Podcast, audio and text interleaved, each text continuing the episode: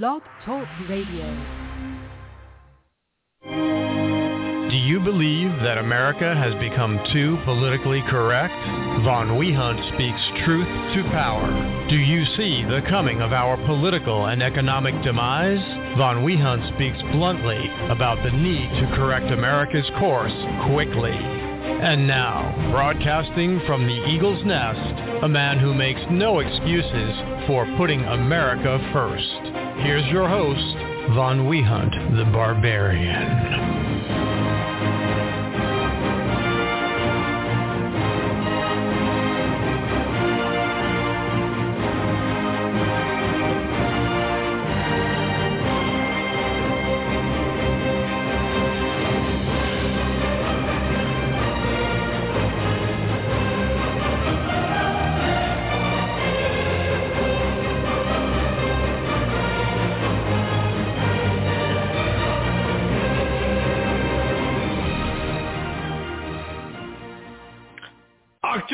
America.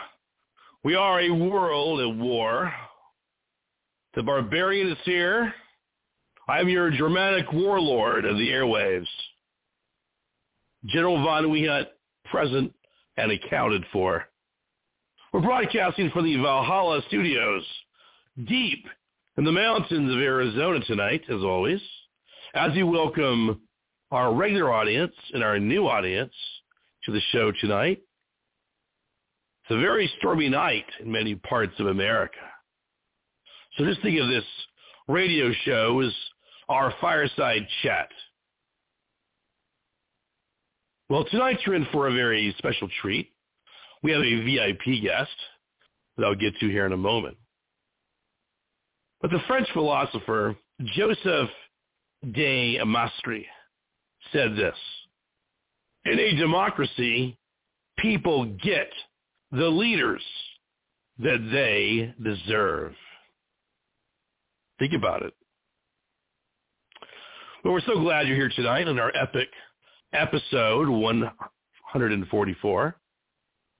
The star date of March 2nd, 2023 AD.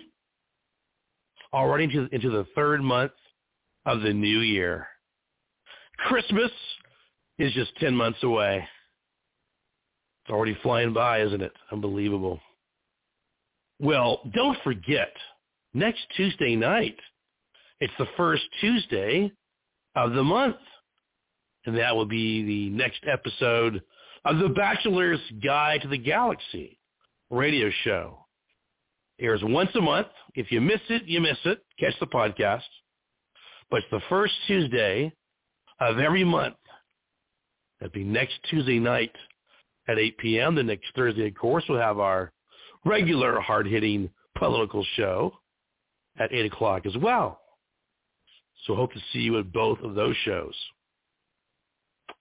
Tonight's theme is the coming Great World War. There's been much speculation about World War III and nuclear strikes and all that. Very interesting what's going on. But um, it's a very dangerous world. I'd say it's more dangerous now in some ways than it was when I was a kid during the Cold War. And for all of you new listeners, we know you're out there. You we we get the stats each week. You're in the tens of thousands. We love you. Well, we're glad you're here. This is Cold Radio like no other. Well, the torch has been passed, this is the gauntlet where it's been thrown down in the radio octagon. I am your Germanic warlord talking about all of it. War and peace, current events, economics, intel for our military and elsewhere, deep sources. I know it all, for most of it. I learn new things every day but I'm always knowing and learning more and more and more.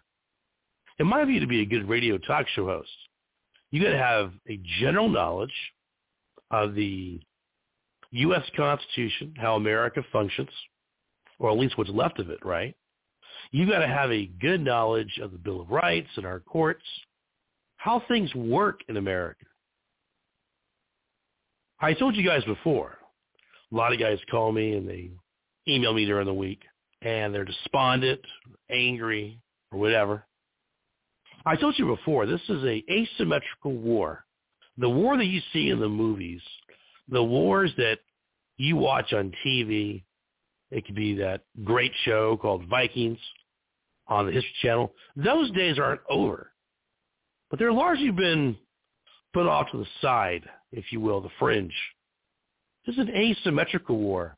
We're in the war now. It's a propaganda war. It's an information war. It's a prepping war. Be prepared. Scout's motto. So the kind of war that you guys want may not present itself. Doesn't mean that we're not in a war. There's a big war raging in the undertow of America. Might be Europa, Australia, definitely Ukraine, Asia. The world's a big powder keg ready to blow up at any time. Well, that's going on. Got people taking pot shots at you, don't you? I see all these internet videos. These people taking pot shots at you. Sucker punches. Told you years ago. This show is the tip of the spear. We were talking about this stuff before, way before it became hip and trendy to talk about preparedness or Fight Club or getting ready for the zombie apocalypse. You know, things of that genre, that general nature. Well, I would say this. If you refuse to fight back against the militant leftists who attack you, you will be a victim. You can bet on that. You can no longer afford to be a pacifist or quote unquote look the other way because the violent mob will bring the war to your literal doorstep in the near future. You got to fight back when you are attacked as it is the only Viking way forward. We never seek out first blood, but by God, if they start it, we'll finish it. Also been going through uh, World War II history this, this week. Love it. Very cool stuff. Hitler made it to Argentina. I have a CIA field report on my Gab page that you all should look at, declassified. We had spies on the ground in South America before and after, of course, World War II. And the spies on the ground in Argentina reported that Adolf Hitler, the Fuhrer, had landed in Argentina on June 20th, 1945. Well, we all know from my show that the fall of Berlin was in May, a, month prior. I've always told you that truth is stranger than fiction. That CIA report, there's also FBI reports about the same thing, were rampant. If our government thought that Hitler died in a bunker, which is the fictitious Allies story, they, they, they, they wanted to wrap up World War II. They had business reasons to do it. Treaties needed to be signed. Business deals needed to be inked. Things had to get done. They couldn't do any of that if the world thought that Hitler and, you know, 10,000 SS men were running around South America, which they were, which they were. They wrapped it up real tight. It's amazing. History is amazing. That's real history. There's a book on that called Hitler in Argentina, written by the historian Harry Cooper, who I've had on my show before. You all should Google him, Harry Cooper. We had him on when I was broadcasting from KFNX here in Phoenix, 1100 a.m. back in the day. For five years plus, I broadcasted from the downtown independent radio station had Harry Cooper on like three times. Very interesting guy. And he's got a lot of good books out and history about World War II, which I just find fascinating. This is history that, that they never wanted you to know. A lot of fiction. A lot of these things were written by the by the Allies. Remember that the victors write the history to the war. And the so-called victors were the Allies. America, Britain, and Russia, who wanted to write a lot of things up, wrap that war up tight, and move on. Well, the world's a mess right right now. If you fast forward to 2023, it's a complete mess. I do think that um, the real God himself will come down here someday yet again. And um, he would say this, when you worship me, be sure to lock and load. No doubt.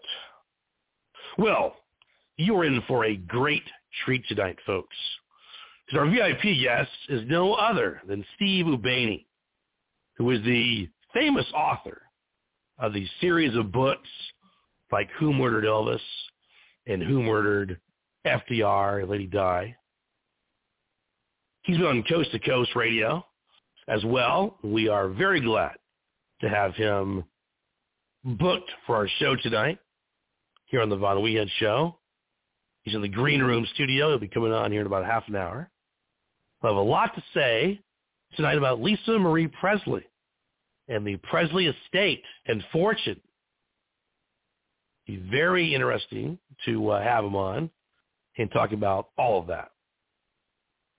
Well, you should know, Mr. and Mrs. America, that if this proxy war goes south and it gets Biden in the USA, you know, the war in Ukraine that is raging right right now, that Russia will at first send us a bill and a monetary demand for billions of dollars of Russian infrastructure that was blown up by our own military hardware and equipment sent to the Ukraine. If we are not at real war with each other by that time frame anyway, I mean, there's been incursions over the Russian border. I'm not saying Russia's a saint. They're not. They started this war. They clearly started it. But what's going on is us helping out Ukraine like crazy. We're going to be complicit in all of this. And at some point, America could pay a big price. And don't say it won't happen. Russia's held, held back a lot. They've had to. I'm no big fan of Putin here, or Zelensky especially. I'm against the war over there, period, from both sides. But I will say that Ukraine is being set up. If they don't know it, there's over a half a million Russian troops on the border ready to go in for the spring offensive. If you thought last year was bloody, this year will be even bloodier. It's so bad that the Ukrainian soldiers have been sent to Kiev and other cities to kidnap able-bodied young Ukrainian men to fight their war in the front. Now, people would say they should fight for their country. They should, you know, go go to the front. But a lot of people don't know this is a proxy war. They know it's a political war. That's the kind of war every, that everyone wants to fight in. Now, when Russia invaded, I don't blame the Ukrainians for trying to protect their homes and their cities. Hell, I would too. Russia invaded, clear as day. But I'm just saying, just saying for the record that uh, I've seen videos of the Ukrainians because the manpower shortage is so acute over there. They're having to kidnap young men, ripping them away from their families, their jobs. They're going into factories. Any young man uh, runs the risk of being kidnapped. They'll beat you up. They'll put you in boot camp. They'll put a gun to your head, World War II style, and say you fight for us or you're dead. That may sound harsh to many of you, but that's reality on the ground. That's what's going on over there. The life expectancy of a Ukrainian soldier, or a Russian one for that matter, they say right now is one day, more like four hours actually. They put you on the battlefield, and that day you're dead by something, either a sniper, a mortar, a Russian tank, or by your own troops. If they think you're a spy, they'll take you out. They think you're a double agent, they'll take you out. What a mess. War is hell. Really is. And there is no such thing as a good war either. They're all they're all bad in their own way. Well, the militant leftists say that we are the deplorables and the political misfits of this grand democracy in Weimar America, as they like to call it. We are very much like Hogan's Heroes in our time and space in this new era as we are on a war footing. Well, tonight we always broadcast from Stalag 13 America yet again. As I told you before, we will outthink, we will outmaneuver and outfight the enemies aligned against us. The Von Wehunt Show, rogue, infamous, and legendary.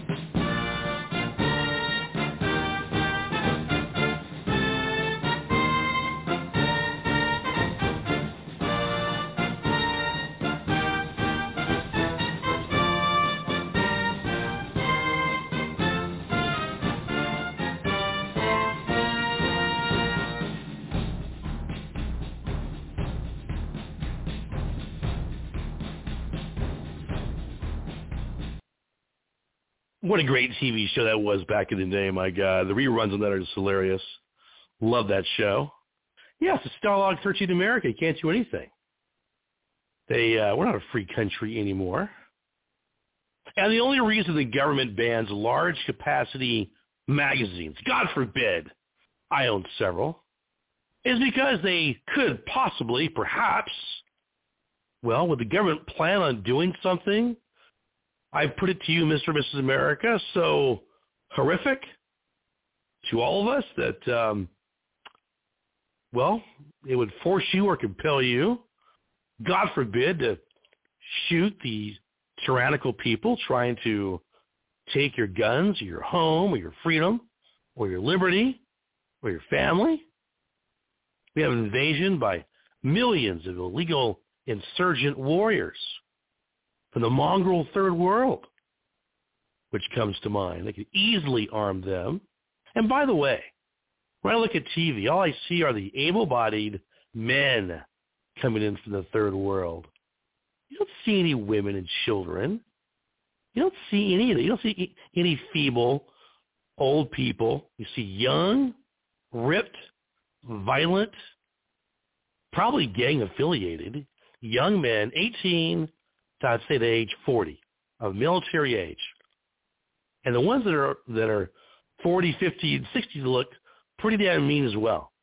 They've probably been in the military or a junta or a uh, gang affiliation. They're pouring fentanyl all over our border. In my view, that's a uh, that's a act of war against America. Well, I know what I would do. But um, let's just say some things would go boom in the middle of the night. But uh, Biden does nothing. He doesn't want to do anything. He will. He refuses to. It's not his cup of tea, so to speak. Doesn't want to do a damn thing. He's gutless. He's weak. Everyone knows it. It's no uh, secret how bad he is. It was a terrible president. Well, these train derailments are going on, right?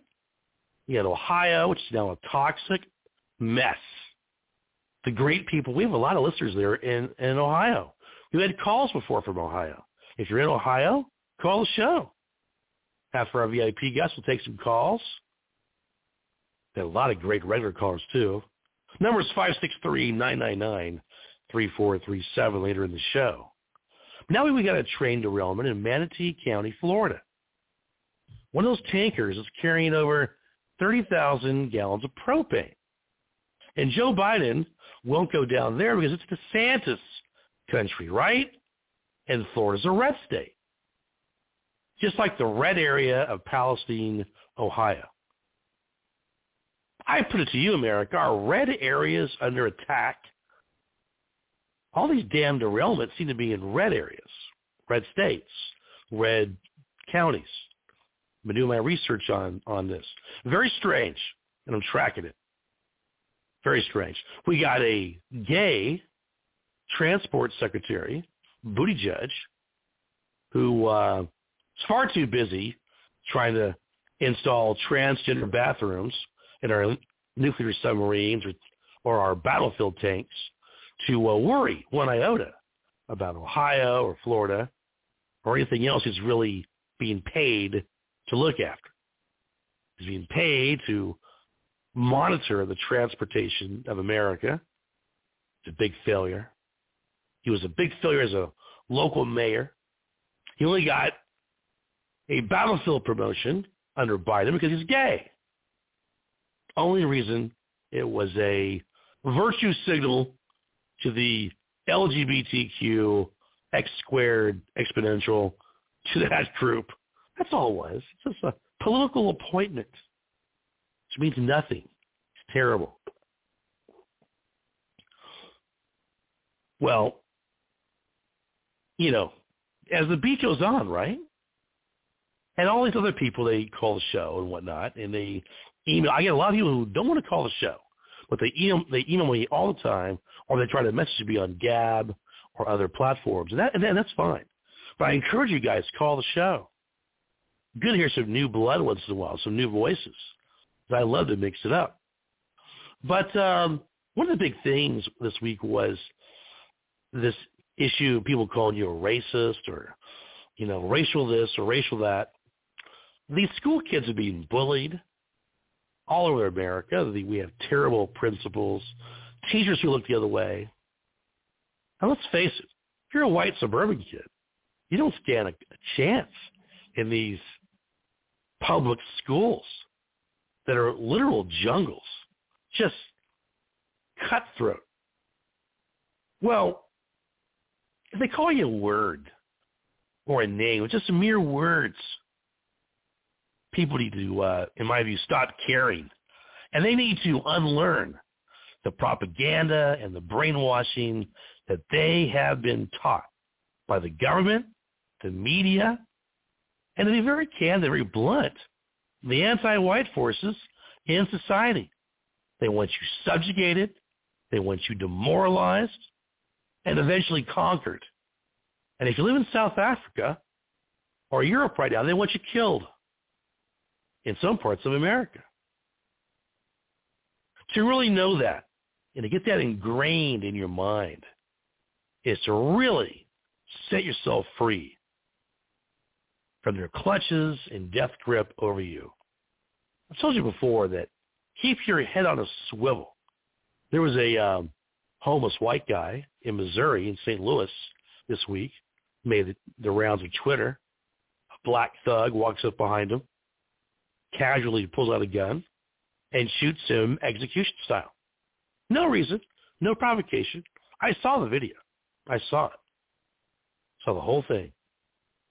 This is the mentality of a lot of people in our society. It's time to take out the trash America.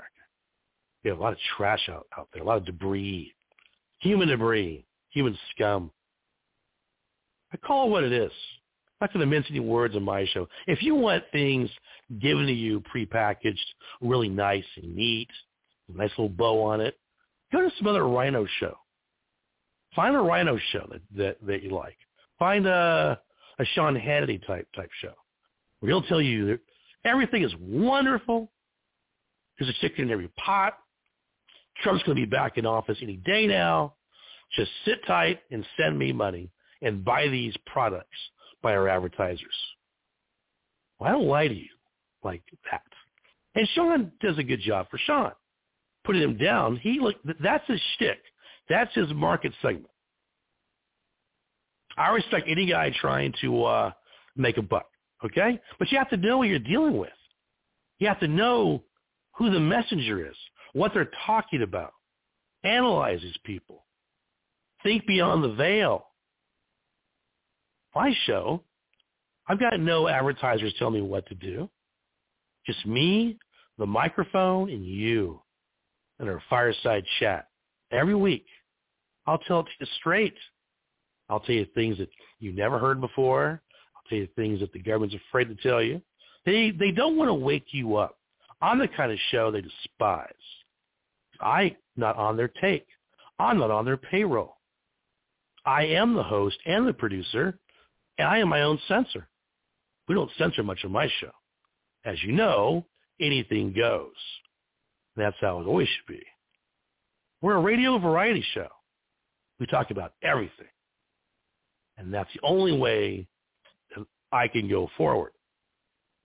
Well, while that's going on, Biden, you know, and his IRS, they're developing a new, what's called a Biden-backed algorithm. Have you heard of this? That will see more white and Asian people, their words, not mine, targeted for tax audits to boost racial equity or whatever the hell that means. In other words, if you're white or Asian, they don't think you're gonna you're gonna fight back. I'll translate it for you in the street. They're gonna audit you to hell and back, and they know you're you're, you're just gonna roll over and cut that check because the status quo means more to you than anything else, and they know it, and I know it. And that's right now. That's okay. I get it. Everyone's got a life to maintain. And they also know that the whites and the Asians have the majority of the money in the country.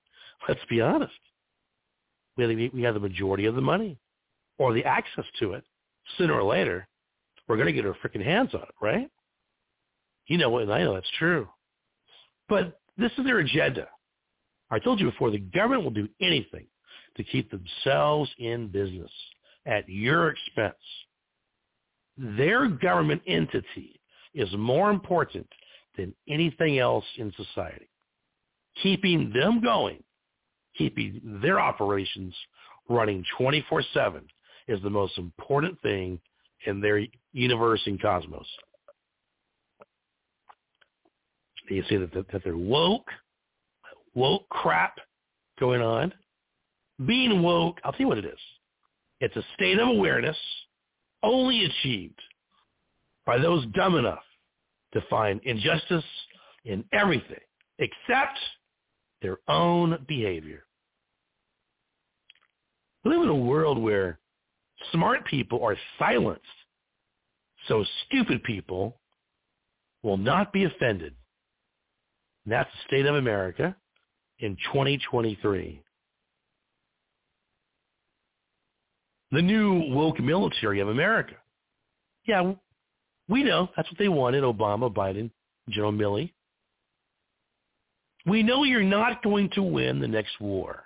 That's why we are preparing, preparing, and preparing all over flyover country and the fruited plain, whatever the hell you want to call it, because we know you guys are not going to protect the nation or us if it ever really hits the fan.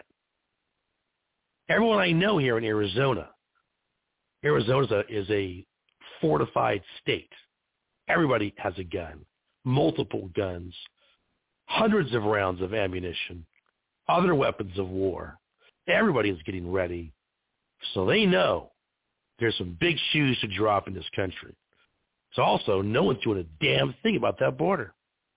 While millions pour across, MS-13, gangs, criminals. Oh, you don't don't get me wrong. You got your uh, couple of people who who uh, want to pick lettuce, sure. Want to pick oranges, sure, sure. No doubt about it. I give you that. but the vast majority want to set up for benefits. They want to move to L.A. where their criminal network is, or other parts. Now they've branched out to the Midwest, New York, Chicago, East Coast. You know, they're all over Dallas. So these networks are out there, and um, you get you better start thinking about the future, folks. The government does not want you to be prepared, but the Von Wehunt Show does. Just never forget that. Well, tonight, Steve Ubaney, the author, will be here with us. We can't wait to get him on the air and talk about Lisa Marie Presley and the Elvis fortune. so glad everyone's here tonight. It'll be a great show.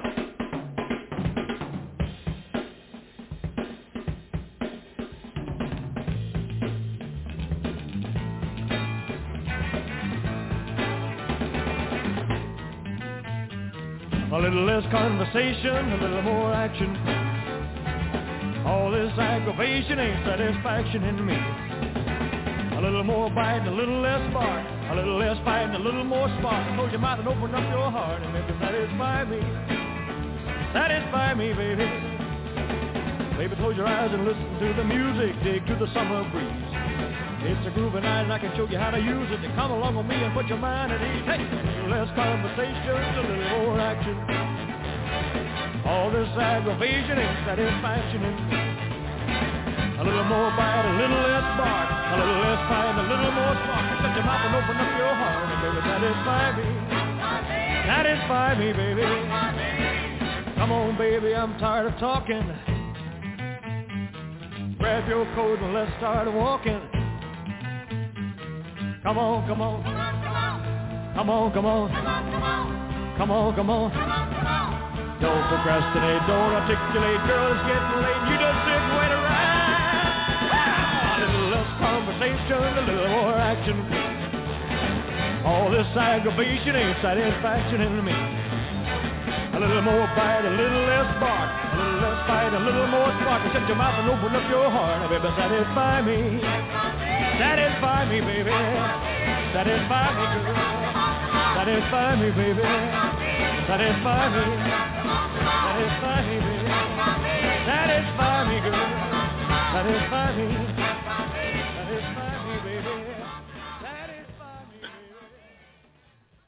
Yeah, satisfy the Von Wehunt show, baby. Well, one thing this show is not is a little less conversation. Sorry, Elvis, we love you, man, but uh, we have a lot of conversation on this show. And with that, let's bring on Steve Ubaney, our VIP guest tonight, the author of several books. We will dig, get into it with the uh, Lisa Marie Presley apparent scandal, other conjecture. Steve, welcome to the Von Wehunt Show. Glad you're here, man. Hey, Good Von, it's to you, great to be back on your show. Great to be back. Yes. Thank you, sir. Well, we, But I got to tell you, this we've been VIP talking a- a bit. needs some. I need to tell you though, this VIP room needs some new furniture, man. Oh, it's yeah. even the same Oh, yeah. plant I was looking at last time I was on the show. Oh, oh no. It's always under construction. You know that. It's the Radio Green Room, man. How was the bar? Was was was was the bar good in there? Oh yeah, it was great. It was great. Awesome, man. Awesome. We're working on it. You know. I always look forward And, to coming uh, on gosh. your show because we. I always look forward to coming on your Yeah. show because we have a hell of a good time. We really do. Yeah, absolutely, man. And uh, we've been chit chatting over the past month or so, and um, I want you to um, tell the folks a, a bit about your books and things you're working on, and then we'll get right into uh, Lisa Marie Presley. So the floor is yours, sir. All right. Uh, well, I'm I'm I'm author. I'm writing the Who Murdered book series, and these are I reinvestigate uh, famous people and celebrities who um, history has told us died of natural causes, and they weren't. They were actually murdered. So I have, uh, and each book takes. Um, and so when nobody else is looking, I'm looking. So when new evidence comes out, I can say, "Oh, wait a minute." that fits here, that fits here, this fits there, this person was murdered. And what I do is I gather the suspects, and in each one of my books, I run them through the elements of a crime, motive, means, and opportunity. So in the end of the book, um, there's no opinion. The process spits out who did it, how it happened, Mm, everything. So cool. um, I Love have four books out. I'm writing the fifth book right now, and the first book was Who Murdered Elvis, um, and uh, a book they basically gutted to write the to film the Elvis movie. It, it just came out um, quite recently, and then uh, the next book I wrote was Who Murdered FDR, um, and then I Right. discovered more information on um, the. Uh, so I put out Who Murdered Elvis, the fifth anniversary edition. And uh, last year I put out Who Murdered Diana, and uh, the book I'm writing right now is on Nikola Tesla. And there's going to be Oh my god, more. Yeah, Cool. A bunch more. So Hey, that Elvis movie was fantastic, wasn't it, Steve? I love it love was that a great movie. movie. Depends on what Yeah. you were looking for. I mean, it was Right. told through the lens of the people who paid for it. So you're watching something based on a true story. There were a lot of historical inaccuracies, but um, if their intention, which it was, if their intention was to make Elvis popular to a new generation, I think they pulled it off. Um, but Yeah. don't don't look too close because there are serious elements missing. Um, Mhm. you know, like for example, for example, um, Elvis never went to pieces like that when Priscilla died, or I'm sorry, when Priscilla left. Um, it- that never happened. He had already moved on to Linda Thompson as a girlfriend, and then after that, Ginger Alden. Both were missing from the film. Um, there, there was there was quite a bit missing from the film, but hey, if their intention was to uh, give a great you know, give uh something that captures your imagination and tries to popularize Elvis for the next generation of fans, then bravo. Just don't look too close. Yeah. Yeah, exactly, exactly. Well, I thought the Elvis um, movie, Steve, was just great for entertainment. Um, maybe not as factual as it could have been, but the guy that played Elvis was was the guy. I mean, he really, man, he like was like a medium for Elvis Presley. Just his mannerisms, his look, it was eerie watching him in the movie. It was like watching Elvis Presley. I mean, he Yeah, had he, he- had he that did- character he did. down. Yeah, he did a great job. Um, you know, he had the right body type. Um, he had the right mannerisms. Um, uh, it, you know, early on, he captured the early El- Elvis much better than the later Elvis. Um, Mhm. I was I watched the the movie. I've watched it three times, and um, I watched it with someone who's didn't know quite as much about Elvis as I do. Of course, not everybody studies the guy like I do. And they said that the movie would have been much better if the guy wore an Elvis Presley Halloween mask. because face wise, he just he just didn't look like him face wise. But far away shots were Huh. great. Um, you know, I think he Yeah, did a good job. yeah. I, I really think he did. I so that's too. how I ended up meeting. That's how I ended up meeting Lisa.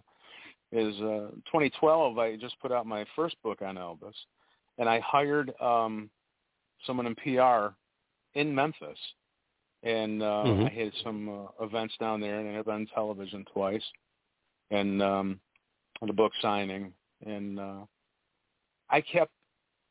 Lisa was cut. She just released her new album, you know, hmm and uh you know i mean she's a busy girl i mean she's on the board of directors since ninety five of elvis presley Enterprises Oh, yeah. and ended up being Absolutely. ended up you know being head of the board of directors so i mean this is she's a busy lady you know so Mhm. everywhere that i went it was just bizarre everywhere that i went she went or vice versa. We were in, our events were side by side and i kept bumping into her and bumping Mhm. into her.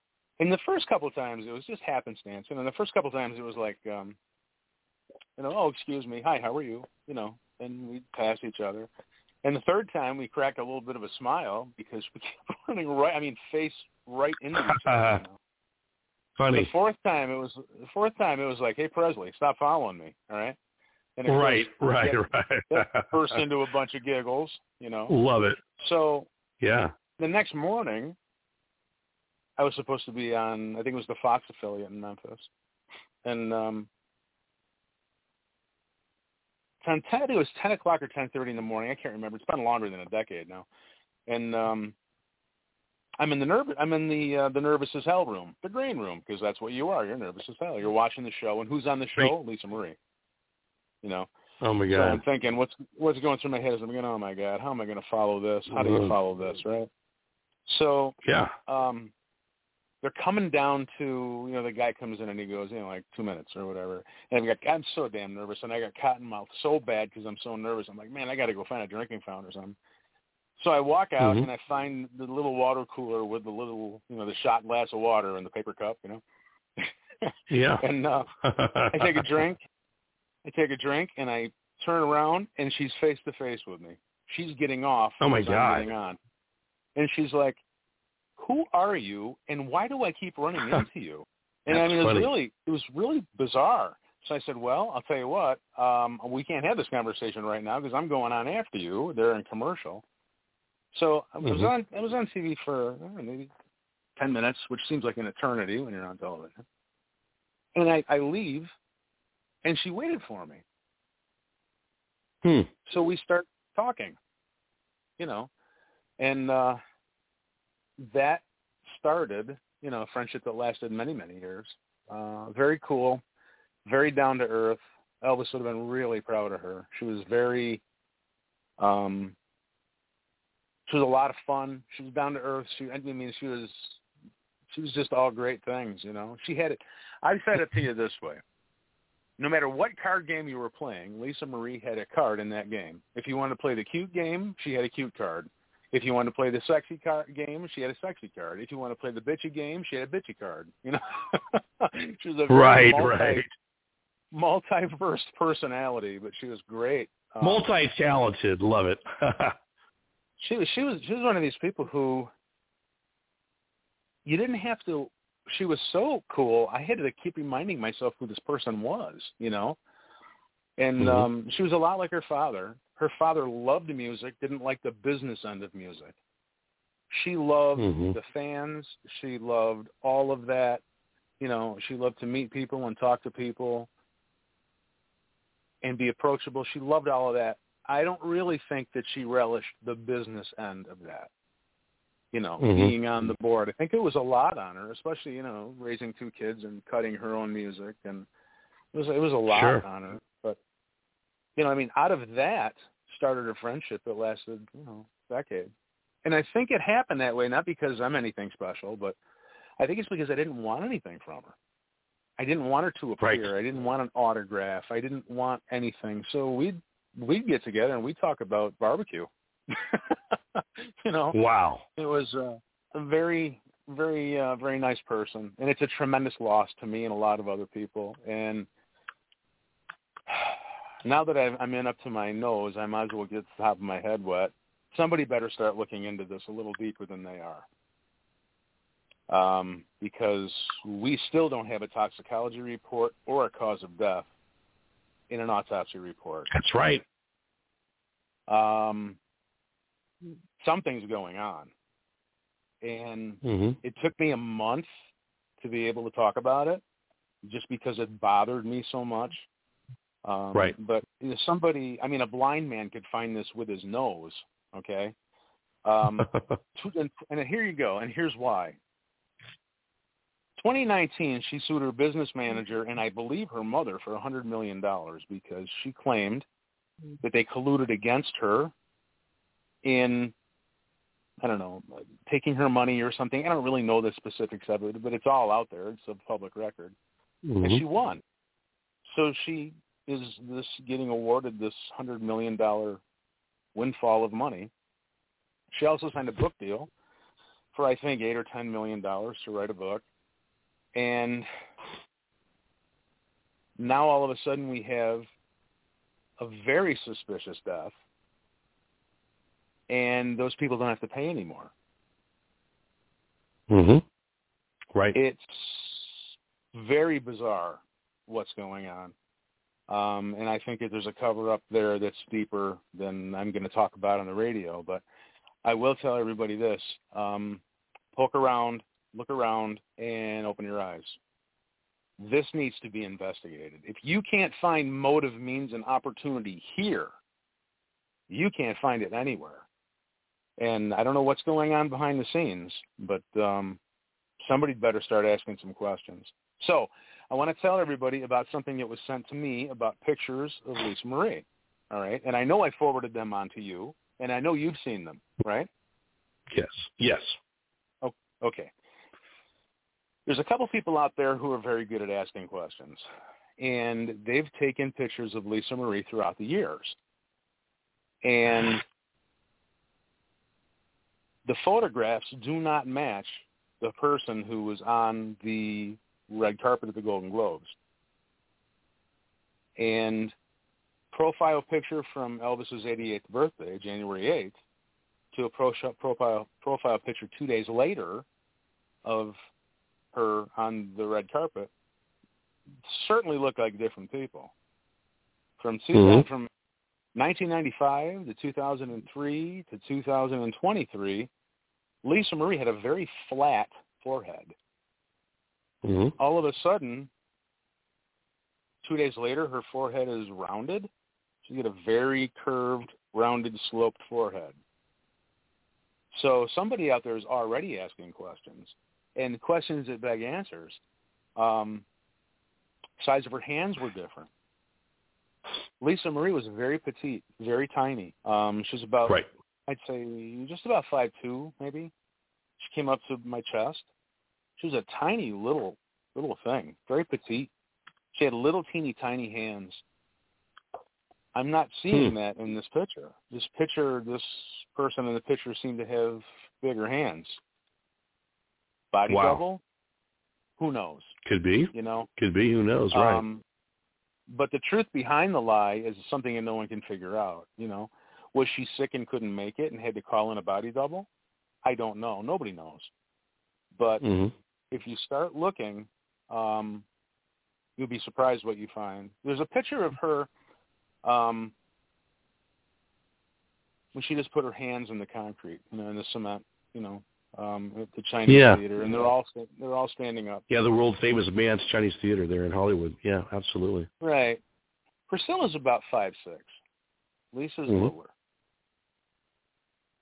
This picture, um,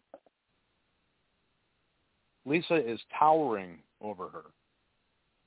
Now, I know people wear high. I know people wear high heels. I get it. You know, I understand it. But the, Yeah, your high heels sure. are not a foot tall. Right. you know, Right. it makes me it makes me wonder if there isn't a body double here at play. Why that is, I'm Hmm. sure I have no idea, but something doesn't look right. Do your own digging, look into it yourself. Somebody saw it, they sent it to me, I sent it to to Von and a couple other people, and people are starting to ask some questions. Um, what any of this Yeah. means, I'm sure I have no idea. But I look at I don't know why rat poison kills me, Von. I just know that it does. Okay. I don't know exactly. What's going on here? Don't know. Exactly. But Damn you, rat on. poison! Damn you! ah, She, the uh, damn rats are out there again. Oh yeah, a lot of rats in our society. Yeah, that's for damn sure. They are alive and well, aren't they? Well, for you know, there, there's always a, You know, lo- a lot of hanky panky when these things go go down, Steve. You know, and Well, I wouldn't what. play of any kind when it comes to a hundred million dollars and celebrity status and Hollywood. Oh my God, it's it is the making of another great movie, if you will. You know, Yeah. or documentary you at least.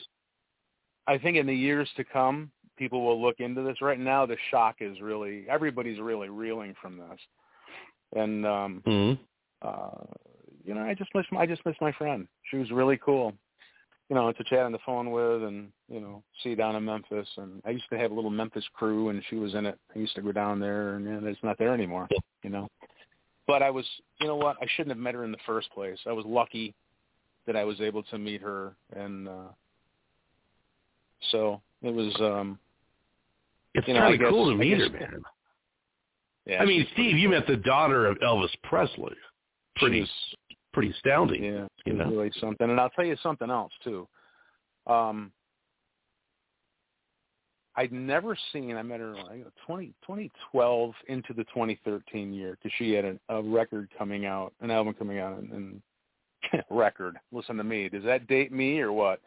Uh, it wasn't a record. That's what I call them. Um, damn it! It's a record. It's a it's um it's it's it's vinyl, baby, vinyl. That's the hot thing this- now. See, how are you seeing these um these stores where the kids want vinyl? They don't want to buy a CD or an MP3 player forever.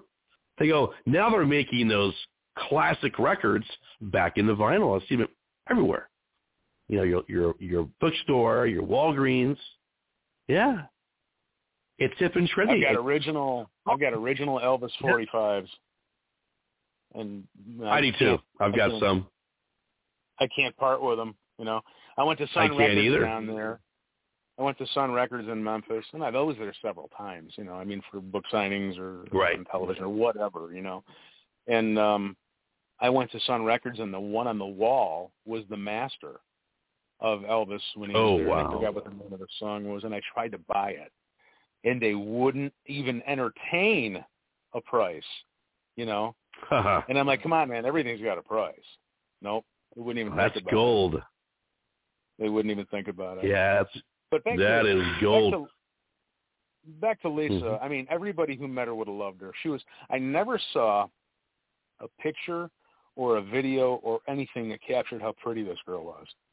I mean, hmm when I met her, I mean, it was just, it was just, she was just so intoxicatingly pretty, you know. And I'm a professional Oh, girl yeah. watcher, as opposed to the people who you work with all day long. You know, um, right. you know this this girl was this girl was pretty you know and like i said Wow. the, the girl that i saw on the uh, on the golden globes now i'm even starting to question it didn't really have the same you know people have mannerisms you know the way they use their hands and the way they talk and you know elvis had manner everybody has them right i wasn't Yeah. catching that there's something wrong something's going on now i've heard different things i heard through the back channel that she had covid for the golden globes i don't know how true that was Mhm. um you know i've heard multiple different things but in the words of muhammad ali nothing's wrong but something ain't right Right. Right. Um, you know what? It's like I don't put anything past anybody anymore, Steve. You know, seriously. I mean, I tell people like like what you're saying. Look at the photographs. Look at the circumstantial evidence in front of you. There's a lot of people. Uh, just to go off on a little tangent during the show here, that say that Joe Biden isn't the same Biden that we had. If you look at the eyebrows, you know, people have researched those photographs. Something really weird there. Um, I, I have a picture on my Gab page of the body double of Zelensky of Ukraine, uh, which which uh, people had sent me. That's on my Gab page. He's about he's he's in a stairwell. Looks just like you know, well, not exactly, but pretty damn close. But my these things are out there, and um, you know, there's plastic surgery. There's all kinds of things they're they're they're trying to snow the public with. Who the hell knows? You know, but yeah it's radio gold to me because these things are what feed the imagination. And there's a lot of strange things that we find out later are true. Most conspiracy theories are later confirmed. That's fact. And so we bring things up on this show way ahead of the curve. And we've always been like that. And uh well, like, I love this like stuff. i always say like i always say this this plays with people's normalcy bias. You know they can't even entertain this because to to think that would just unravel their entire being you know. But is it really a is it really a conspiracy theory if you have the evidence? You know what i mean? No, you've read my right, books. i mentioned this in my books a lot. Um i wanted to come up with a term to combat conspiracy theory and i think the Mhm. people who can't see these are a reality challenged i think they're reality challenged individuals I love it. where Love the it. evidence is right in front of you. You have Mhm. the evidence; it's right there, and still, they don't they don't have the mental wherewithal to say, you know, yeah, okay, you know. Um, if you read any one of my books, which I know you have, um, Princess Diana had a I've body double.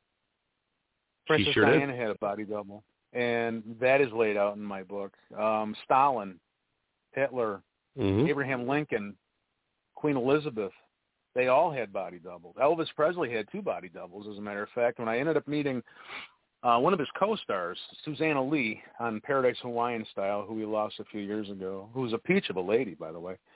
Um, Mhm. She said that, and I, I didn't know this. I mean, I thought I had researched him to the nth degree. I mean, to the point where I went and talked to the people who were at the autopsy.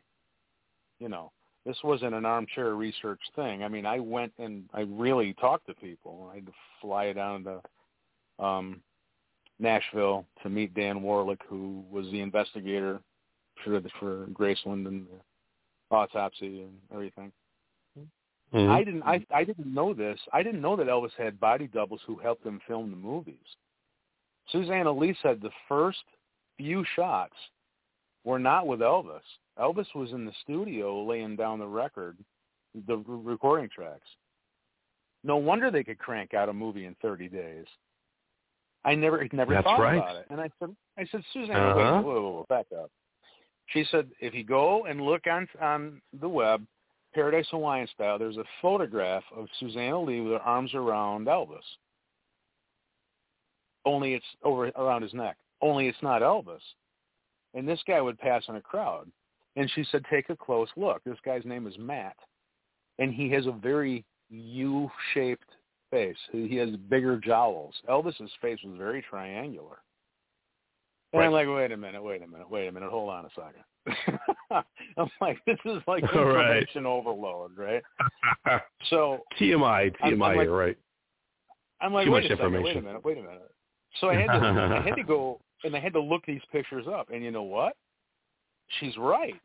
If you look at it, there's this one actor who is his body double who you could pass on screen for this guy, right? And there was Right. another one who did the stunt. There's another one who did the stunts. Like Fun in Acapulco, I got news for you. Elvis is not diving 100 feet off a cliff, all right? Um, right. so everybody has body doubles. I'm, I, I've heard from the back channel that Trump has a body double, which wouldn't surprise me at all. Yes, he does. Um, so- yes, he does. Nothing, nothing, nothing really surprises me. What surprises me is that they become so brazen that they don't think anybody will notice. You know, um, hmm I know they've got us all jacked up with food additives and dumbed down with chemicals in our water, but we should be able we should be able to see what the hell's in front of our eyes, right? I mean, you would think that you- you would think that we should be able to figure this out. So, it, I'm, Well, I'm they always say- out there. Yeah, but see, they they always say don't don't believe your eyes, believe what we tell you, right? And you said something that's spot on. Uh, the normalcy bias. People don't like to think of their world, even in even the entertainment world or the world of politics, in shades of gray. They don't like to think of the, these these concepts of, you know, maybe maybe the guy I saw wasn't really Trump or wasn't really Biden or whoever or Elvis. And they want to think they live in a normal world that's operating normal 24-7. And that's the epiphany of, of the normalcy bias. And when they hear these things, they always go, oh, no, that, that, that's, that's a bunch of BS. I don't believe it. And they later find out, hey, the world that I I live in is a lot stranger than I thought, i.e. the phrase truth is stranger than fiction. Right, isn't You that know? the truth? You know, I mean, I've been called everything but a white It's guy true. on some of these things. Um, and they, and if you Right. if you if you get in the middle of their normalcy bias, man, that is not a comfortable place to be because they yeah, and what those are is- fighting words, is- man. Oh yeah, people are not stupid. We've just been bred to trust. We're a very trusting culture of people, and we we uh, we have the need to trust people in authority blindly that they're doing the right thing for our well-being. And you know what? It's unsettling to realize that may not be the case, and some of us can't handle it. You know. Um, That's right. I don't know. In the case of Lisa Marie, um, I'd be I'd be very pissed off if this was true. I don't know if it's true. It looks awfully suspicious to me. Um, I um, I can't figure out the truth behind the lie. I can spot the lie. Right. What's behind it is an element I have no idea. You know. Um, right.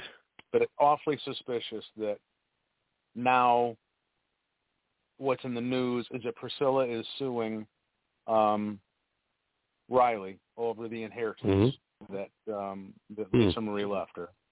She's also suing, and that's a ton of money.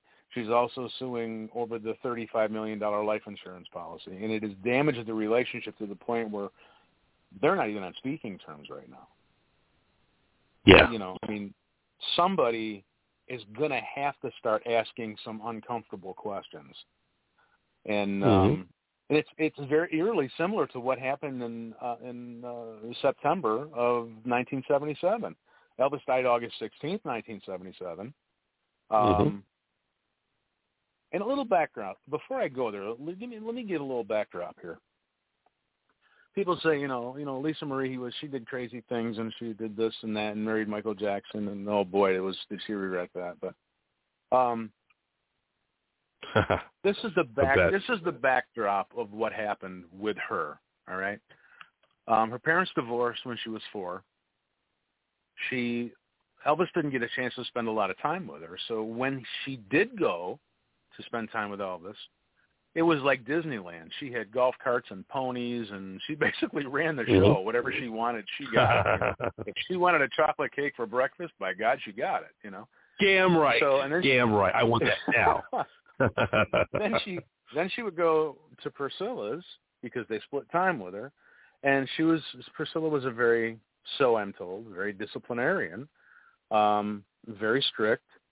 So here's the, the the dichotomy of what's going on with this person.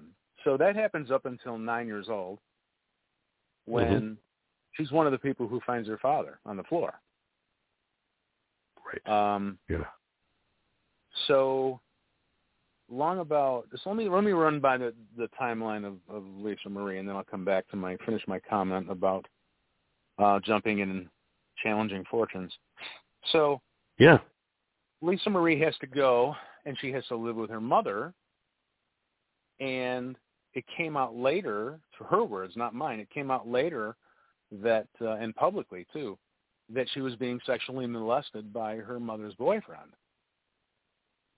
when she was 12, 13, 14. She ends up now, she ends up, she's rebelling. She ends up in with a drug problem. Then she gets enrolled, and uh, her mother is trying to help her, I guess. And she had a little, at least had a rebellious streak. She she really did. She was gonna. You talk about hard-willed. This girl was gonna do things her way, and that's it. you know. So Right. they she gets introduced to the Church of Scientology, and she goes into their variety of of um, their variety of uh, therapy or their equivalent of it. I don't know that much about it, but it's it's different, you know. And um, of course, apparently that helped her out and got her on the straight and narrow. And then she left the church in 2014, which is not the easiest thing in the world to do. That's the backdrop as to what was going on in Lisa's life. Um, the reason why she had such problems relationship-wise, um, she married Danny Keough, who's a good guy, so I'm told. Don't know him. Um, she never had anything good or anything but good things to say about about him. It was hard because she was the show. She was the star. Mhm. So later on, she ends up marrying Michael Jackson. You know, I mean, she met him, and Elvis took took uh, her to see the Jackson Five when she was a little girl. So right. she ended up meeting him later on, and apparently it went romantic. I don't know if they expected that to happen. And she thought, "This is great. I married someone more famous than me. I can stay in the background and just be normal, right?" Well, Sort of. you know anything right. about exactly. Michael Jackson. Mhm. You know, Michael Jackson is somewhat left center of normal, so um Right. she ended up, you know, that uh that went south. Um she ended up leaving him for I, I was told some things and I can't say them. I just can't do it, but Mhm. um And then, of course, she was with Nicolas Cage there for a little while, and of course, they realized early on that wasn't going to work out. So, this is a girl who was really struggling to find her way in this world. You know, how Mhm. do you fulfill those shoes when you're the only the only offspring of Elvis Presley? I mean, how do you how do you fill that? You know, and I think that she really struggled to find her way, and I think she did the best she could, and I don't think it was easy. It really wasn't easy. So I had to tell you all of that, the backdrop on her, and I will not reveal any of my pri- the private talks we had about certain things. I will take them to my grave. Don't ask. I won't tell you. Mhm. Um, not you, anybody. Um, Right. okay, In so now vault. here we have. vault. It it has to, you know, it has to. I just I couldn't do that to her. I'm not that guy, and I will never, Right. ever, ever, ever, ever write a book on this. Um, so here we have Priscilla challenging this, um, the uh, the inheritance and the, and the um, life insurance and so forth. Elvis Mhm. dies August 16th, 1977. Priscilla's moved on. She's back to her maiden name of Beaulieu. She is Mhm. communicating with Elvis, and they're working it out, and they're they're doing the best they can because they have a child involved. Right.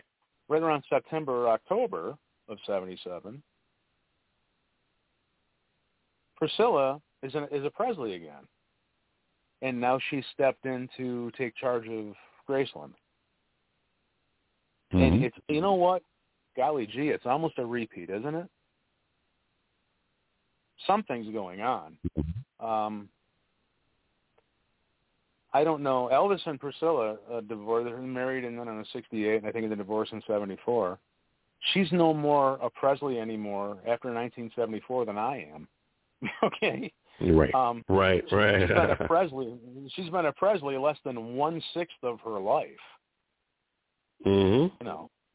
And she stepped in and profited off that and takes credit for, you know, turning Graceland around and this and that, which of course is not true. There were there were Elvis had about a million dollars in the bank when he died. All right. Yeah. Um when you can make Big money, money like back- Elvis back then. Presley, Big yeah, money. yeah. I mean, Elvis, Oh, my God. Elvis Presley was he was the first actor to get, to get paid a million dollars a picture. A million No, I mean, cash in 1977 would be like 20, yeah, 50, 60 million today. The So cost of didn't living was bankroll. so much lower. Oh my God. Yeah, he didn't have to. He didn't have to bankroll any sort of cash or hold on to it because, you know, he was playing in the International Hotel. He was making one hundred twenty-five thousand dollars a week. You know. yeah. I mean, yeah, exactly. Big, big money. So- oh my God. he he he dies with a million dollars in the bank. Incredible. Mhm. So, Graceland, you know, there needs to be an influx of cash here to turn this into the to remodel it and renovate it and get it ready for um, what it eventually became. Right? Priscilla didn't Mhm. have that money. That money obviously came from investors and government officials and other people. But yet, you know what? She still takes credit for all of it. You know, and just just be honest with people. They're not stupid. You know, I just wish Right. she would be honest. You know, I mean, it's just it's just so distasteful. She plays a very intricate part, a very integral part of it. She's very involved in it. She's contributed a lot to it. That's great. Give her that due. But she she can't sit there and, and say, and I've heard her say it on on um, a lot of interviews that she's taking full full um, credit for saving Graceland and doing that. And it's just it's just patently false. Yeah. It really is. But my point here is that she stepped in after Elvis did to profiteer that. And, and you know what? Prove me wrong. It looks exactly like the same thing's happening again. You know, very odd circumstances. Very, very strange. I Mhm. hope they get it worked out. I hope they get it worked out. Um, I know Riley was on a talk show the other morning, and um, I was praying that they weren't going to ask her about this situation, and I was very happy that they didn't. You know, she did she did a pretty good job. You know, um, being professional and doing her thing, and uh, Elvis would be so proud of Riley. She really would. Oh, I believe it. Yeah, it's it's an amazing story. you know, and uh, I'm I'm a big fan of Elvis as you are, and uh, I always like his music. I even like some of his movies, and but the one that came out, I thought, like you said, it showed Elvis to a whole new generation. This is a, the issue of Lisa Marie Presley um, in the business dealings and all that intricate stuff behind the scenes, you know, they're still bringing in more money today, I heard, than what they were bringing in in 1977 when Elvis died. And that would, it's yeah, that a would not surprise vast me. fortune. Yeah, that would not surprise me. They've done a great job of. You know what? You know what? It's nice to see, but sometimes it's not because they've made Mhm. Elvis. They've taken him from being a flesh and blood person to being a commodity. He's a product now. You know, and sometimes that's sad to look at, but I'm happy that he's not forgotten. You know, I'm, they've uh, they've done a good job of keeping him alive for for better for uh, future generations, and you know they'll have a better opportunity to see, um, you know, Graceland in all of its glory. You know, uh, most of Graceland you don't tour. Even Mhm. when you go pay for the tour, and everybody should go to Graceland. It's great. You know, I mean, they did a wonderful job. Most of Graceland now has been dwarfed by time. Um, Mhm. you, when you go through it, you'll think by today's standards, eh, this is no big deal. But put yourself back in 1957 when he bought it. That's right. That was a very big, big deal. Oh, it was huge. You know, I mean, Very few Americans lived like like Elvis in a big mansion, Cadillacs. Yeah. This country was was still struggling uh, in many ways, and sure. you know, you, even my I'm sure your parents too. My parents used to talk about it. Um, money wasn't growing on trees for everybody, you know. Um, people were struggling, a lot of toil, obligation, a lot of chicanery to make money, to uh, pay your bills, take care of your kids, and um, you know, it still is. It still is the same now, but our economy was totally different back then. They didn't have all these jobs. Companies were really just starting to make money. They were just starting to kind of, you know, get out of the big cities and and uh, the economy was totally different, much leaner and meaner than it is today. But I got two questions for you. These are like kind of fun, fun questions for the radio audience, but I bring them up because that you always see these things in the tabloids, right? You always see these things, and it's not to put you or me on on the spot. It's just kind of a, a fun, a fun question. Um, a lot of people, I told them we were going to be doing the show, right? And they email me and they write me and they go, I want to know. one guy said um, from Steve O'Baney, the great author, I want to know what he thinks about the conspiracy theory that is Elvis still alive? Did he fake his death to get away from all the media and all the right? Yeah, Colonel Tom Parker and all the craziness that we just saw in the recent movie. Do you think Elvis really died and was murdered? I'm sure you do for your book. But what do you say to these people who say he faked it all? He faked his death. Um, you know, they're They're out there, you know. Yeah, and you know They're what? There there. is evidence. There is, and don't make fun of these people. Well, you wouldn't anyway. I know, telling I other know. people because there is evidence to support that. The problem Mhm. is that evidence to support that has been planted there for people to find. Because the more time Mhm. you spend looking for Elvis Presley at Burger King, the less time you Right. spend trying to solve trying to solve a cold case murder. That's the real reason why Exactly. upstairs at Graceland is closed off. It's a Mhm. crime scene. They know it's a crime scene. You know, Right. um, Elvis Presley was threatened multiple times. So I would say the people who are still living under that uh, Mhm. information, I'll, I'll be kind and I'll say that, don't know Yeah. the whole rest of the story. Okay.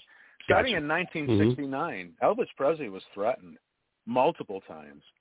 Um, Mhm. and, you know, you have Colonel Parker in the mob. You have Elvis trying to help Nixon clean up the mob. This is not going to end Mhm. well.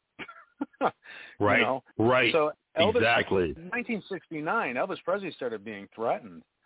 Um, that's why he went to Nixon to get this credential so he could carry guns in every single Yeah. state that he went. All right. Right. Elvis He wanted protection. This is right. This is why he went karate crazy, and all the guys in his group were Mhm. black belts, including him, Right. and they were all packing guns. Um, there's a reason why he went to talk to Nixon, um, and you know, there's 1973, right after Aloha from Hawaii.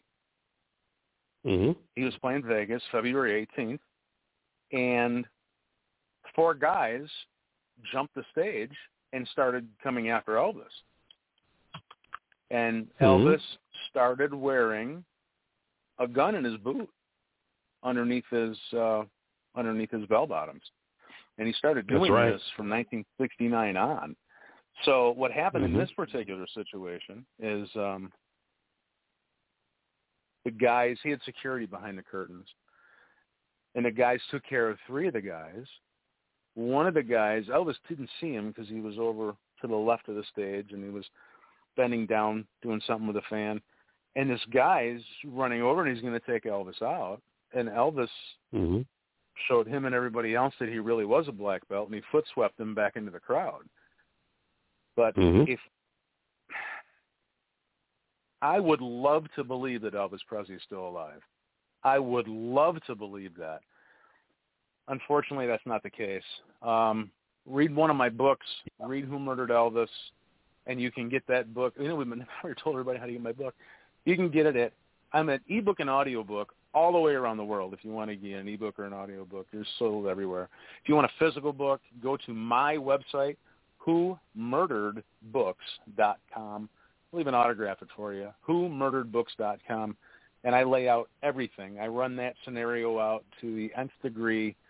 Um, if Elvis is alive, he's out there walking around without most of his vital organs.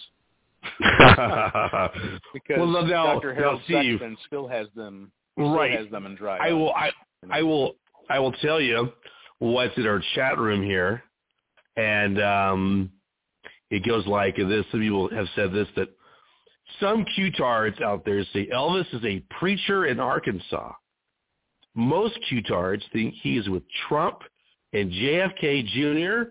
and Valiant Thor in outer space, ready to come back and reclaim their mantle. How about those apples?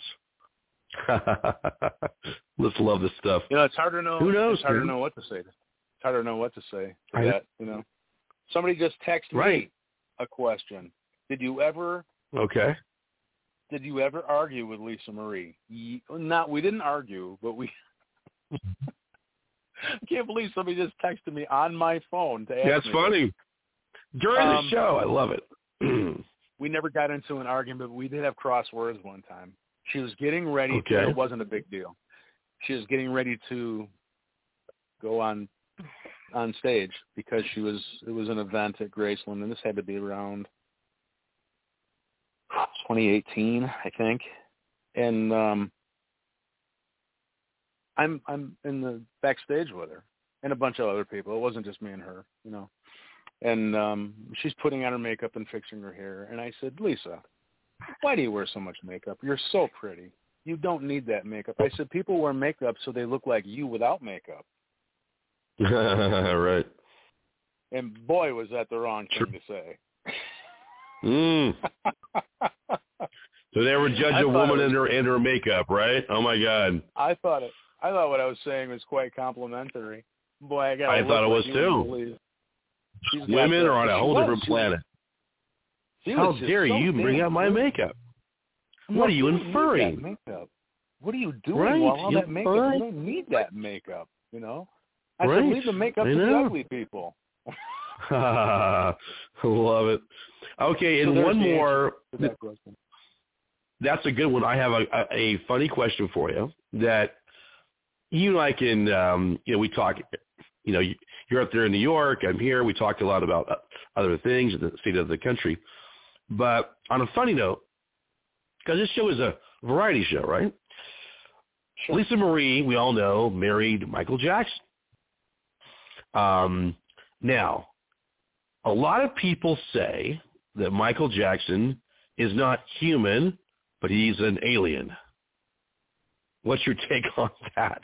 Because everyone's going to say that all the time, and that they they will say again that Michael Jackson faked his own death, and but there's a lot of people that say he wasn't really human. He was a test tube baby brought into the Jackson. I mean, there's so many there's so many crazy people with so much spare time, right? The problem is these things get out there in the lexicon, in the ether, you know, in in in in the American drink cocktail, so to speak. Do you believe that well, Michael Jackson was a, was a human being? Well, you have was to kind ask of government questions. dude. Yeah, You know, I do. because if you don't if you don't ask, you don't get. Right? You have to I ask, ask everything, questions. You right. have to go. You have to go down these these rabbit holes. Um, Right. I don't know the way he was acting at the end. he didn't. He didn't act human. I know. can tell you that. And I know some He things didn't. that I can't repeat. but um, you know, I don't know. Who knows? Um, he's another one that. This I can say. This I can say hmm because Lisa said this publicly, and I will never betray her trust of private things that were said. But she said this publicly, Mhm. so I can repeat this Okay. in the months before he died, he told her, I think someone's going to murder me for my catalog of records and my royalties. Oh yeah. That is out there. She said that. All right. Um, privately, Mm-hmm. I'm not going to discuss what she was, what I was told. I don't know if he's, I don't know what he was. He was a hell of an entertainer. If he was, if he wasn't human, I don't know what the hell he was, but um, hmm I do know that his life was being threatened, as Elvis's life was being threatened. And matter of fact, the parallels between those two people are incredible. Yeah. Um, it was really, uh, it was really. It's kind of like it's kind of like um, Mike Tyson, the rise to glory, and then the fall. Yeah. You know, and you you love to Mhm. see these heroes rise to glory, and when they're on top, man, they're on top, and it's great to see this. You know, I mean, this is Americana at its finest, and Right. then they peak, and something happens, and they fall. And when Michael Jackson fell, it was uh, it was something else again. I can tell you that. Uh, it was. Uh, he certainly didn't act human towards the end. that much I can tell. I know. That's what I'm talking about. Doing some the- Exactly. doing some of the crazy things that he did. Uh human or not, I don't know. I never met the man. I don't know. That I don't know. now know. we have I'm a lot of kinda Hollywood sure- stars. Yeah, it, just in our lifetime here, we have a lot of Hollywood stars that are really getting up in age. And I tell people that you got to brace yourselves, folks out there in Radio Land, because we're going to see. I hate to say it. I, I don't mean to be the bearer of doom and gloom, which I, I, I always have a cheery face, and I'm, I'm a happy warrior. But we're going to see a lot of these big, big names drop like flies in our lifetime. Big, big names. A lot of these entertainers are like 70, 80 years old, a lot of them. They're not going to live forever. And uh, I wish they would. I wish we all could. So like Jim Morrison once once said, uh, no one here gets out alive. There's a lot of conspiracy theories about him dying in Paris, France as well. I'm a big Doors fan. As a kid, I used to carry that book in high school and used to, uh, I love a good mystery, right? So I thought, well, the death of Jim Morrison, I want to get into that and Elvis and all those things. You and I were on the same wavelength. I was picking up on that stuff too, going, I want to research this stuff and start checking it out. And uh, there's always a lot of weird in, in, innuendo or conjecture or people that surround these people before they die. And it's always a big surprise, big shock to the public. I think we're going to see a lot more of that in the uh, future. What do you think? I think you're absolutely right. When you stop to think it, people like Clint Eastwood are well into his 90s. Yeah, um, and people yeah, like that. big name. You know, I poke a into huge things. fan I'm of Clint Eastwood. Yeah, me too. I'm I'm I'm kind of weird because I I when no one else is looking, I don't buy into the distraction. All right. I'm Right, looking where right. no one else is looking. I'm a little different. Some people are afraid of heights. I'm afraid of widths. Okay, I'm a little different. Uh, so when no one else is looking, when no one else is looking, I'm looking. All right? Mm-hmm. And I was when I'm watching these old shows, I'll Google the actors. How old is this person? How old is that person? Just out of curiosity, and what other things they've starred in. Like the old Twilight Zone episodes. I'm a gigantic fan of Rod Serling. And Oh, yeah. um, Love that you'd be amazed at the people who are in their 80s and 90s. Um, Yeah. it's it's really something else. We're gonna in the next three or four years, we're gonna be losing some major league people. I know. You know, It's right around the corner, folks. Next five years or less, uh, we're going to see a lot of people drop. I mean, you know what? You know what I always find really, really eerie, Steve, about the entertainment industry, and we've had shows before about the Illuminati and um, secret societies in Hollywood, but just in general, I I, I hate to say it, I, I don't I don't look forward to it. But at the very end of the year, they always play on TV all the stars, all the icons who died that last year. And you sit Yeah. back and you go, at least a hundred faces will fly across the screen. And people that, you know, were famous and made movies or TV and people that you kind of grew up with. And it's kind of like a party that goes with them. And I always sit there in shock and you go, I remember that guy dying and this Mhm. gal and oh my God. And it's just, you know, those are, that's always a very poignant moment for me at the end of the year after the holidays. They, they always run that like in, oh, either Jan, you know, like around Christmas. I hate to say it. It's right. It's, it's, it's, it's always between Christmas and New Year's of all the celebrities who died. And I don't follow too many celebrities. I do follow a few.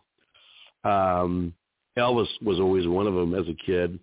Uh, but yeah, we always those things are very interesting. We're we're going to see a lot of talent, the old Hollywood die off, and um, what we're left with are these. yeah, it's not very glamorous, is it? Don't look too close. you Yeah, know? that's what I'm saying. We're left with the refuse. We're left with the Somebody fringe. just- you know? Somebody just sent me a text, and I can't believe people. This has never happened to me before. People are texting me questions as we're as we're talking. This show is a lightning rod. It is. This is unbelievable. When this show's on, things happen, man. Things happen. I'm telling you. It's pirate So, radio at its um, best. Speaking of speaking of people, on, you know, going on the other side of the rainbow, so to speak, all of Elvis's Right. Memphis Mafia is gone. All except for Jerry Schilling, All are gone. um, yeah. Lamar Fike, Red West, Sonny West, Joe Esposito, Marty Lacker, Al Strada. They're gone. Yeah. Remember those Uh, names. even the two guys who, even the two EMTs are gone. Now some of the people who were at the autopsy were gone. Um, Dan Warlick is gone. I mean, it's so, it's interesting Crazy. because now that I've interviewed most of these people, I think I'm Mhm. probably the only one who knows the story of all of them, which is really spooky, you know? That Um, is. and I have to, I, is. and to the, I forgot to mention this to the Elvis is Alive community. There's nothing that Elvis loved on this earth more than his girl. All right, and she knew it. Do you Mhm. really think if Elvis faked his death, he would stand by and let Lisa Marie go through everything that she's going through or went through in her life without stepping No way. in? No way. I'm I'm you know I'm sorry to have to break this, but you know there's the guy's passed on. Okay, um, Yeah. and we need to grow up as a society and come to grips with it. I'm I'm sorry he did. I remember where I was when that happened. I mean, and it was like hmm the morning. I've never seen anything like it before.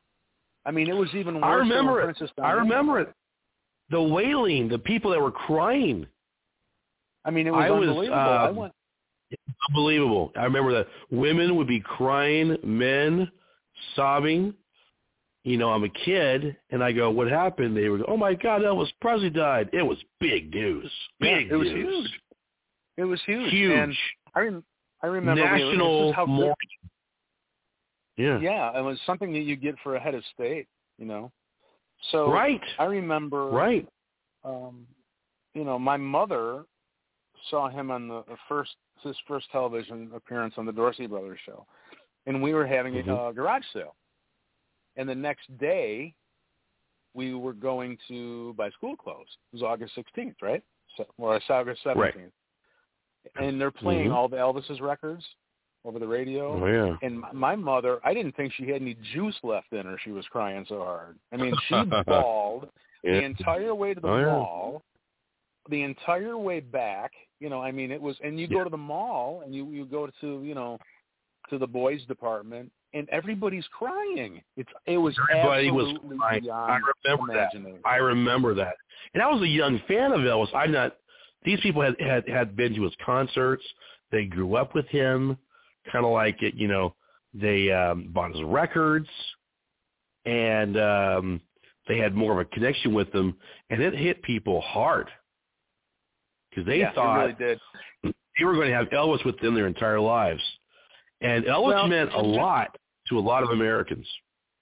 And there's a reason for that because Elvis became he became part of Americana.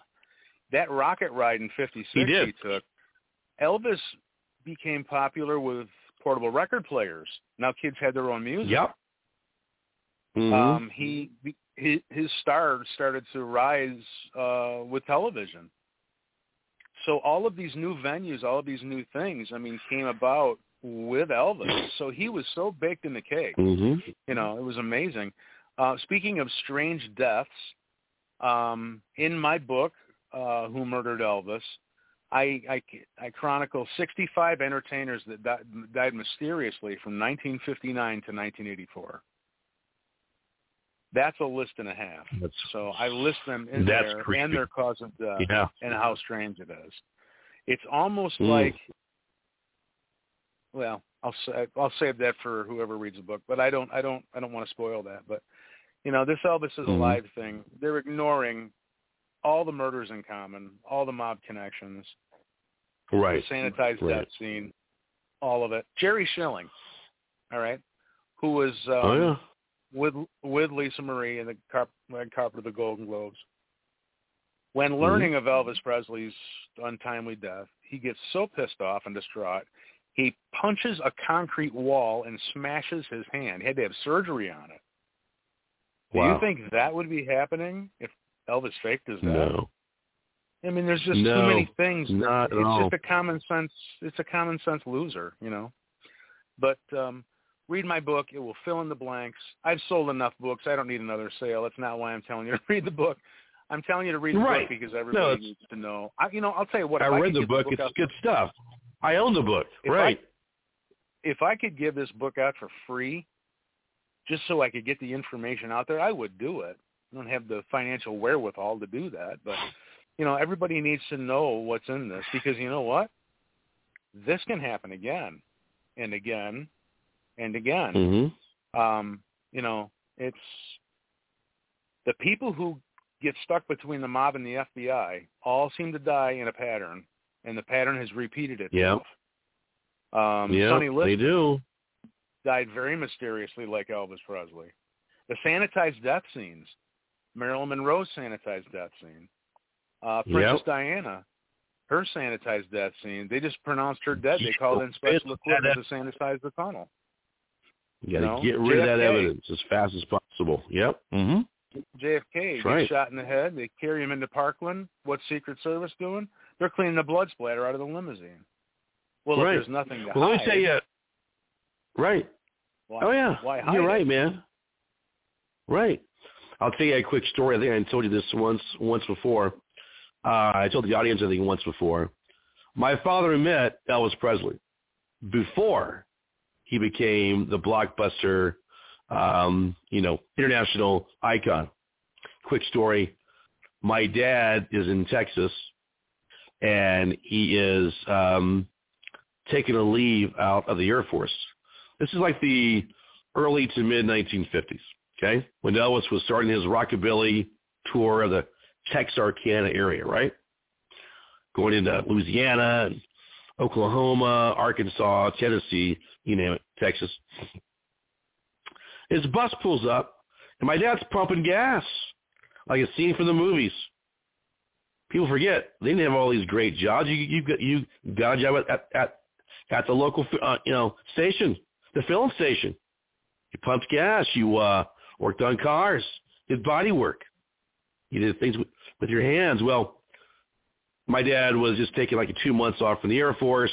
Thought he'd bring in some extra cash, take care of his mother, and then jump back to the Air Force he was he was a career guy back back then. And back then you could do that.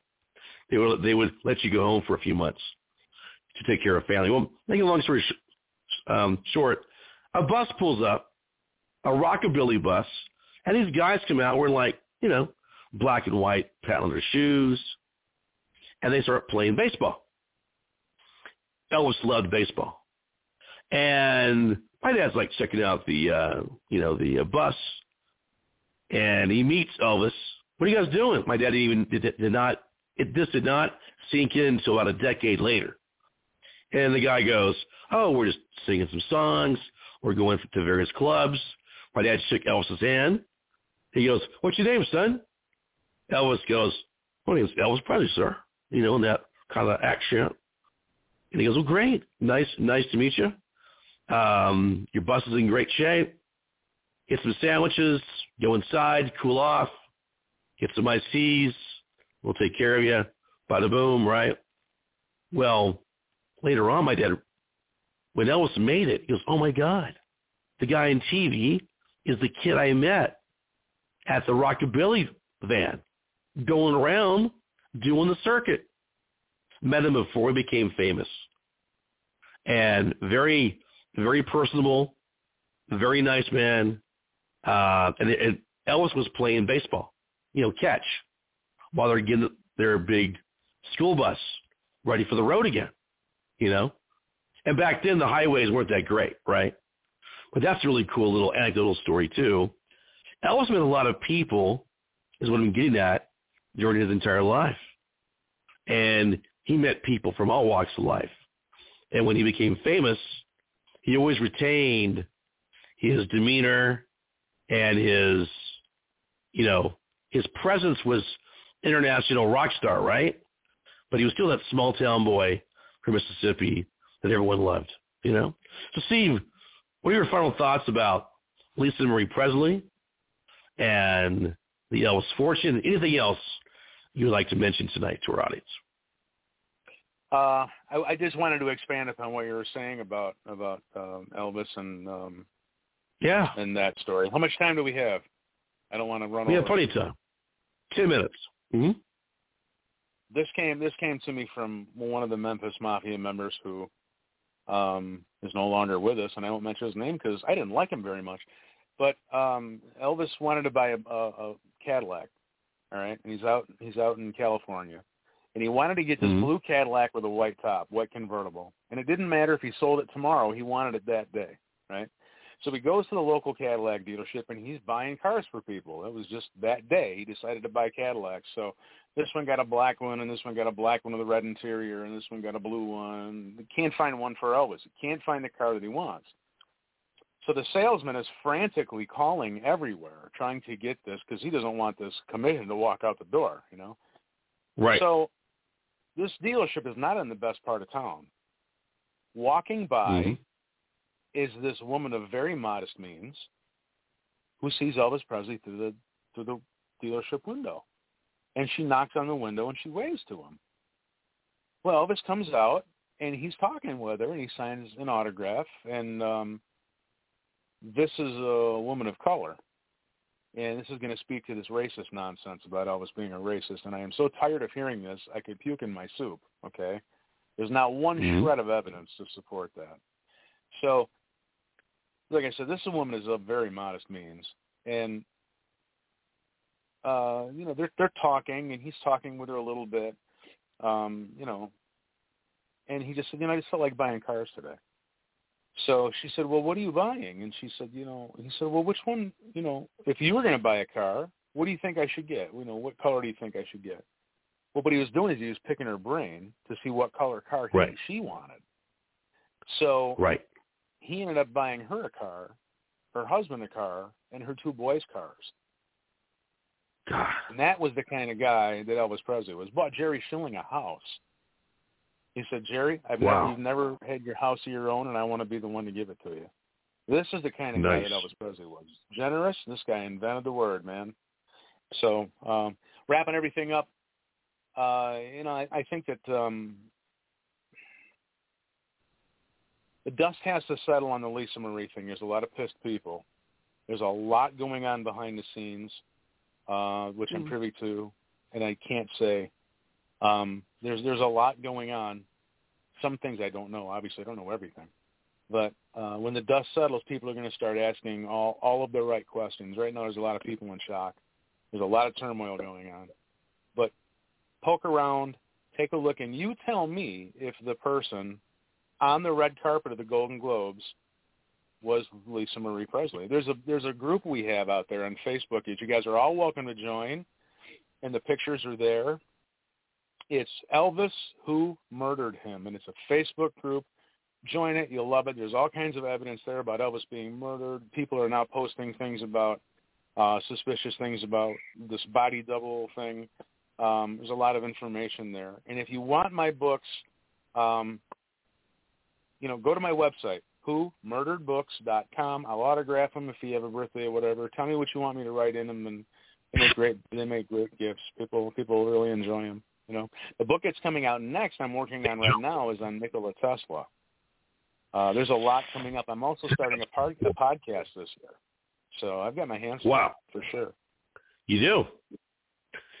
Steve O'Baney, thanks for calling in to the uh, Von Weehunt Show and being our VIP guest tonight. What a pleasure to have you on, on the show, man, and good to hear your voice. And you have a, you are a wealth of information, my good friend. Yeah, it's great to come it. on your show. It's a lot of fun. We always have we always have a good time, John. So I'll be I'll come on Yeah. anytime you want. Just give me a call. You got it, man. We have some good banter, some good conjecture, and uh, what a great show. And I'm glad that we were able to bring to light, into the spotlight here, the Lisa Marie Presley, the uh, some of the issues surrounding her death, and talked about Elvis Presley and rockabilly, and that whole era, that great era of Americana. Thank you, Steve, for um, being here tonight, man. We really appreciate you. Well, I'll uh I just wanted to say that I wish America was like it the way it was then. You know, Me too. Me too. the uh now we Wouldn't have guys great? buying now we have guys buying wrinkle cream. What the hell Yeah, happening? to exactly. men? Do you think Clint. Eastwood worried about his wrinkles or John Wayne? What the hell is happening? Hell no. And on that passing Well, thought, there. it's nice. Yeah. It's uh, nice to be on your show again, and uh, have a great night, everybody. You got it, Steve. Thanks so much. Steve O'Benny, folks, leaving the studio. Great call, great interview tonight. A lot of interesting uh, things to um, think about. Yeah, Steve's right. You know, the uh, Americana that um predated me and most of you. I had one foot in old America, and I've got one foot in the new America. I can tell you, as a kid growing up in the 70s and 80s that um, old America was better. No, we weren't richer. We didn't have five SUVs. Uh, the average home back then, believe it or not, was 1,500 square feet. The average home today, 2,500 square feet. In most locales, at least 2,000. People aren't any happier. They have more materialism, more things. We have pseudo wealth. Back then, people had, I think, more social wealth. They got out more. Facebook was having FaceTime with your friends. That was the original Facebook. I like the original Facebook better.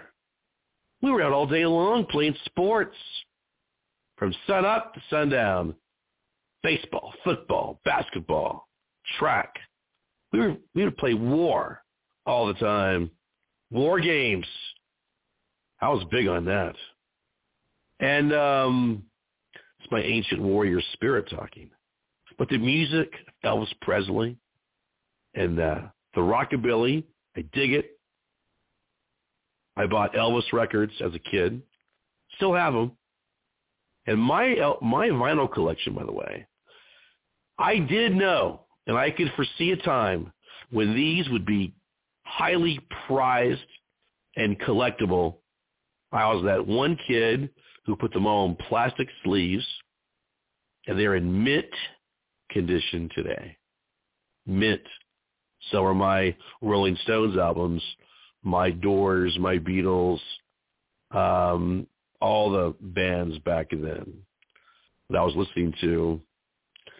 Um, Deep Purple. Love that stuff. But Elvis um, has a 1968 comeback special. And by the way, that movie, they did a kick-ass job of that, of that movie. It's not so, just to watch it for pure entertainment value. I thought it was really well, well done. I'm going to buy the DVD, but I want to see it again in the theater. So I hope they do a re-release of it. I, I, I want to see it again on the big screen, you know? Well, hang on, folks. We'll get some calls here. We'll take a little break, a little intermission, get a cocktail for the Elvis Bar. And, um, you know, Elvis was the guitar man, wasn't he? Sounds a little bit like this, and I'll be right back. Looking for trouble? You came to the right place. Looking for trouble? Just look right in my face. I was born standing up and talking back.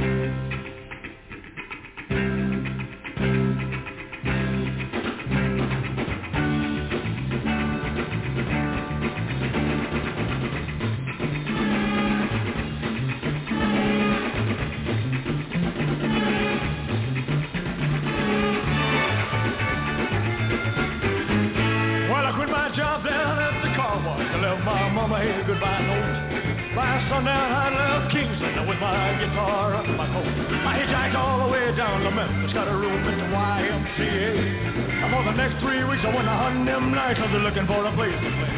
Well, I thought my picket would set 'em on fire, but nobody wanted to hire a guitar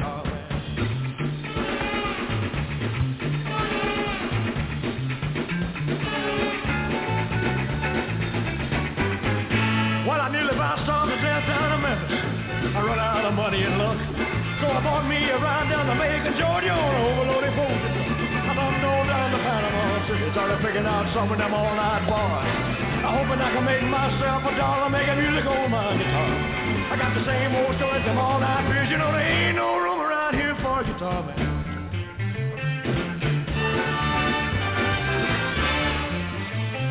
So I slept in the hobo jungle. I roamed a thousand miles of track.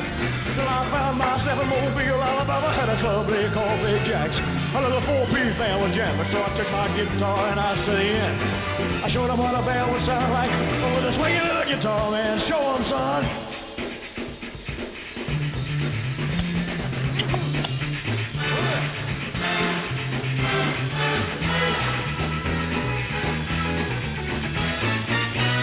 Ever take a trip down to the ocean, find yourself down in Mobile. Make it a night to a club called Jackson. You got a little time to kill. And in front of that crowd of people, you'll wind up out on his dance floor. And digging to find a little five beat who from another guy from Mexico. Guess who leading that five beat? That well, wouldn't you know? It's that swinging little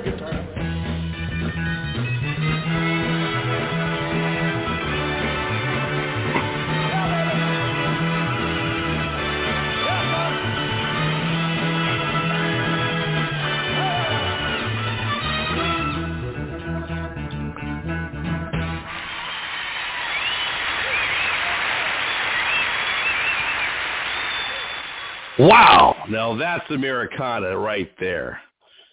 Um, Elvis Presley. Wow. What a life. Well, you know, as we talked about earlier in in the show, not to bring up uh, death, unfortunately, it's a fact of life. I would live forever if I could. People say, "Really?" I go, "Yeah." I, I want to see what's around the next bend. I love adventure. I want to see what the new inventions are going to be. I, I'm curious what's going to happen politically to this nation.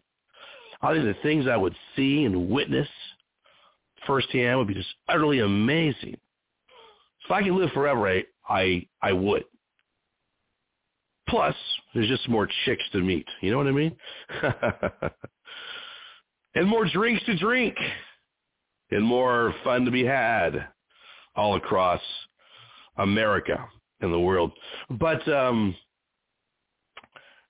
the guitar man, Elvis, incredible. Great interview with Steve O'Baney. Who Murdered Elvis is his book. Now, I'd like to see a book, Who Murdered General Patton. We talked about him on the last show. I believe he was knocked off by the OSS after World War II there in Bavaria. Interesting timelines. A lot of famous people get knocked off for various reasons, as we talked about on tonight's show. Well, right now we'll get right to a uh, a quick call. Let's get on with Brett the Surfer, calling from um, his surfboard, his surfing venue. Um, maybe it's the Elvis Presley beach there in Acapulco. Let's bring him on board. Brett, how are you doing tonight?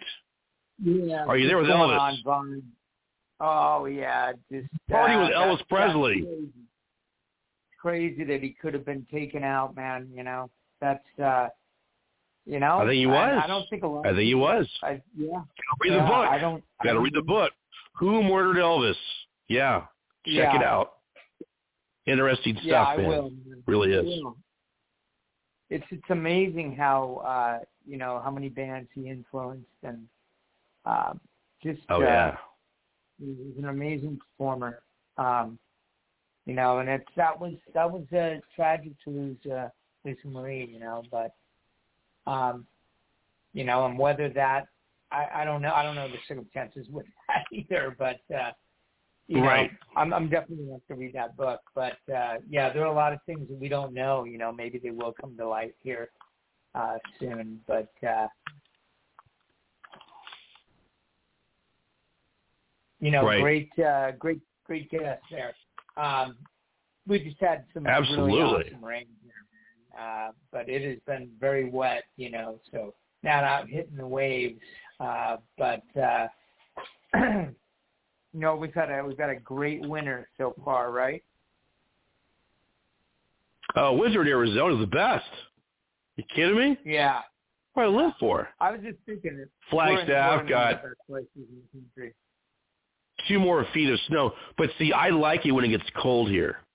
It's just so cool. Yeah, I do too. Um, I do too. and I ski, so I can't. I can't even get, get get up the damn mountains. All the roads are blocked, so I have to wait another week to go up north to go skiing. In my alpine Nordic way, Brett, I must be one Yeah. with nature up there in the mountains, man. So I'm a intermediate Yeah. skier, but I just love being out in northern Arizona with snow on the ground, Flagstaff. Um, bring your best leather cool jacket, your turtleneck, Yeah. go get some good pancakes, hit the slopes, come back, get a steak, get a coffee, walk around Old Town Flag, and I'm going to Yeah. ski for two days. Win those roads, That's and then, I'm, and then I'm going to Sunrise. I got it all planned out, man. Yeah, that'll be great. Um, That'll be great. yeah, trust me, we'll have tons of sunshine and warmth for surfing this late spring and Yeah. summer, brother. No, it's coming Well, me- as it is every year. You know? We're going back. We, we were up there about uh, two weeks ago up in the snow. Just went up for about five hours, and uh, my seven-year-old boys were up sledding, and we just pulled over this area. People were sledding down the mountain, and we Yeah. a picnic and had a great time. You know, my you know, boys. I'm not going to spend two hundred bucks on each one. You know, lift Right. ticket when they don't Right, even right. how to ski it. So, but uh, I mean, you know, it was it was fun just chilling out there. You know, we had the right gear on, you know, so we could just sit in our lawn chairs under the pine trees. Yeah. And it was nice blue sky. And, um, Yeah.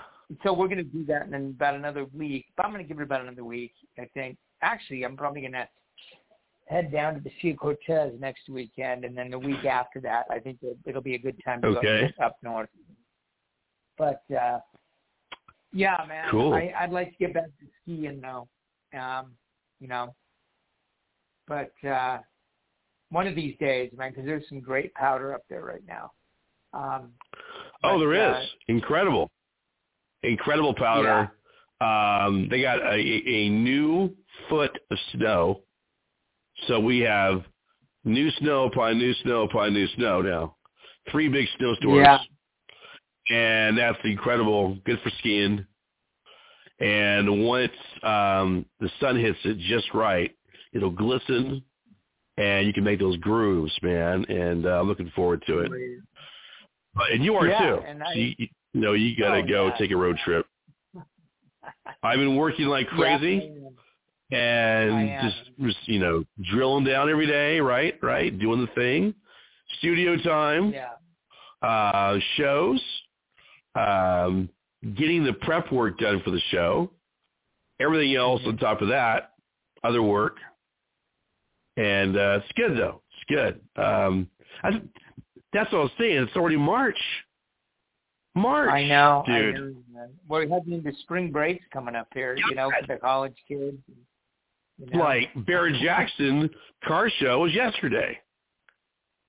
We, Yeah, we we've already yeah. had that roll through town, the Phoenix Open, the Super Bowl. Now they're doing Mhm. spring training baseball. Damn, Oh yeah, yeah. time It- it- time it's flies. And now that we have Durant on the Suns down here, Phoenix Suns, you know, I, I think we're really gonna. I think our team really is gonna shine. You know. Uh, Yeah, No, maybe. a- Hope so. yeah, I do too, man. you know, after the Cardinals' performance. yeah, brother. The other thing, man, with uh, with this Ukraine war, it, it's it's really it's kind of scary where that's headed. You know, I just don't see that Oh. slowing down. Uh, and God help us, you know. Um, you know. oh yeah, that thing is uh, going to ramp up here soon. I do it. Everyone embrace it. Have your crash helmet on because the spring offensive is right a few weeks away, and they're going to go in there. Um, you know, it's going to be messy as hell. You know, um, if if if if you had a death wish, which we which none of us have, you go to to to the uh, Ukraine. Go to Ukraine. You'll last about a day. Seriously. That's about how bad it is over there. I Yeah, mean, you I- shot I from all sides. You're not going to make yeah, it. So it, it's we have Americans Yeah, that have volunteered to go over there. And some of their their reports are they're wild and wild stuff. Talk about dangerous. My God. Yeah, that is something. Yeah, you do not want to be doing that, man. You, this is this is just this is this is a profiteering uh, thing, you know, and you, you know it's it's just uh, It we so much, and uh, you know we're just repeating history. You know, we go back to It's um, about the money. Go Yeah. to, They've yeah, got to have a body count to justify the cash. They got to have a body count. Hate to say it, And but that's the same thing, you know. Sad when you see young It's evil. son is out there dead. yeah, it's called blood money. Blood money ritual sacrifice. And uh Yeah. just terrible what's going on. But um that's why I say war war is hell and we don't want more war. We're ready for war. We talk about war all the time. Damn right. But we don't want more more war. War the world needs to uh and and here's the thing, it won't. There's too many elites that want war, they want chaos and destruction. So that they keep There's pushing for these things. Too much Yeah. money involved, that's right. Too much money going into people's pockets. And they're going to keep pushing their narrative, their agenda. Thank God, though. that we live in Arizona. And yeah, you know, and we are in a very well fortified state. People of like mind predominantly still. And we're in a very good spot. I think we're in a very good spot.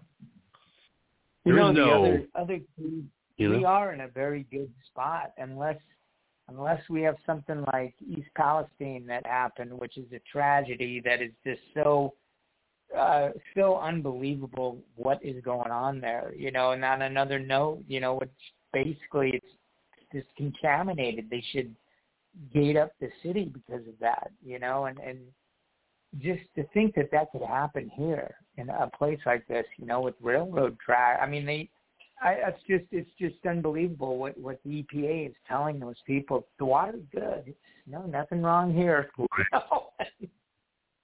You and Oh, know, yeah. and it's Exactly. that. And I guess that's why you have to grasp every day, you know, because you never know what can happen, and things can just.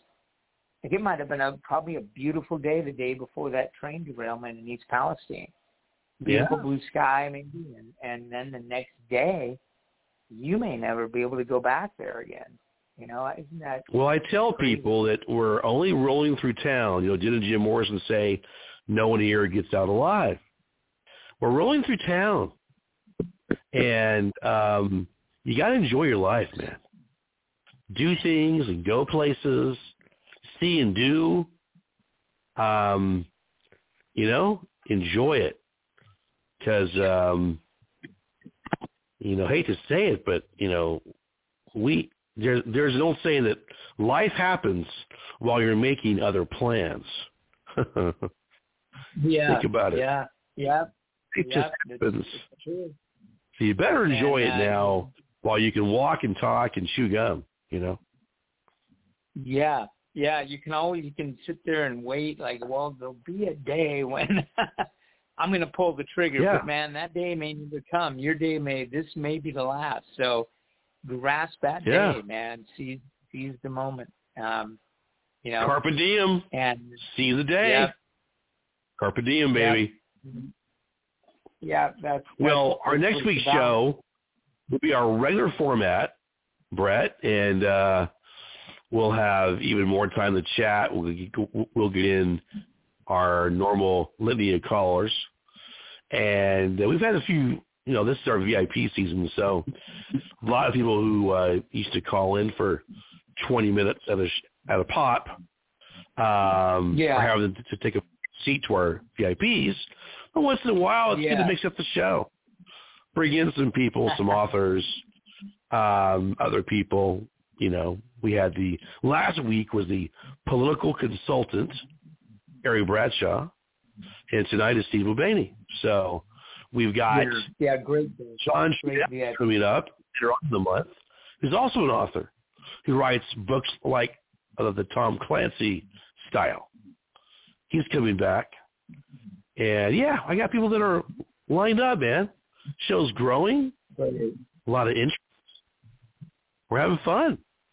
Kicking ass and taking names. You know? Rocking, my brother. Mm-hmm. Brett, have a great night, brother. We'll talk to you soon, man. All right, man. Thanks so much for All calling right, the show. Von, We'll talk to you soon, man. Take it easy, man. You got it. Thank you, Brett. Take care, man. Brett the Surfer, folks. Great guy. And uh, it's time for a promo. And then we'll get to our tech wizard, the Irish Pirate. Von is on. So join him on the radio airwaves as he broadcasts on internet radio. It's exploding. It is the Von Wehunt Show, and he's on Thursday nights from 8 to 10 p.m. The mission is to be there without excuse. We'll see you there. You can't handle the truth unless you tune in to the Von Wehunt Show. That's right. He's no rhino. He's no paper-thin prosecutor standing in front of you in the courtroom. He's a real guy with real convictions, and he's got his own show on Thursdays on darkskyradio.com at 8 p.m. to 10 p.m. Be there. Don't be a wimp. God, love that Jack Nicholson laugh towards the end. Remember Batman? I love that show when it came on the uh, and the reruns in the 1960s. Just awesome.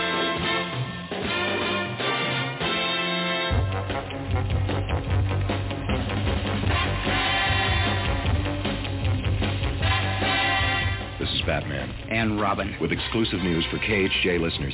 It's the Bat Phone Secret Number Contest presented by Boss Radio. There's a terrific prize for the first KHJ listener to guess the secret number of our Bat Phone.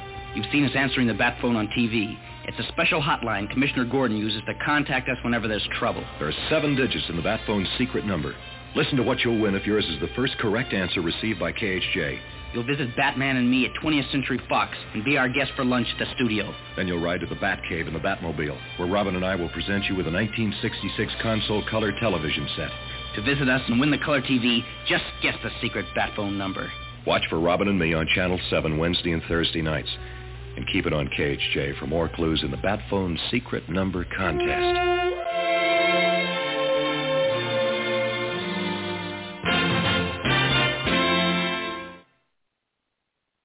Was the sound of old America. I love it. Well, Fed Janet Yellen claims that the U.S. taxpayers have a moral duty to defend Ukraine's border from invasion. Oh, really now? When were we given this extra duty and honor as American taxpayers? Hmm? The new Oregon bill would give the homeless people of of Oregon 1000 per month cash no strings attached. Now the Oregon homeless can just buy more booze and drugs, and the already bad drug epidemic there will skyrocket, of course, and be even way worse than before. The drug dealers will be very happy, though, and flush with that big fat government cash coming in, right? Wow. And the cultural enrichment of America and Europe for the third world mongrel hordes is just amazing. They're really just socking it to Europe, man. Unbelievable. And we're next. We're already seeing it in front of us now. It's amazing. Well, we're glad you're still here in our overtime segment of the show. And um, here's a little ditty, a song called The Forest.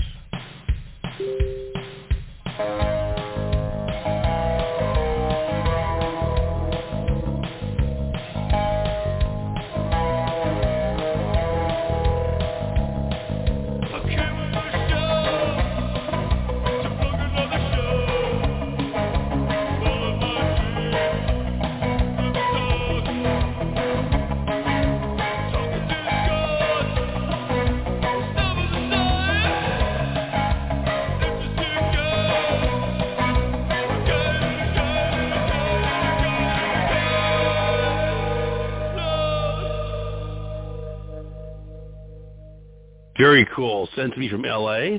Let's get right to our tech wizard, the Irish pirate, for a segment here, which I have entitled cool.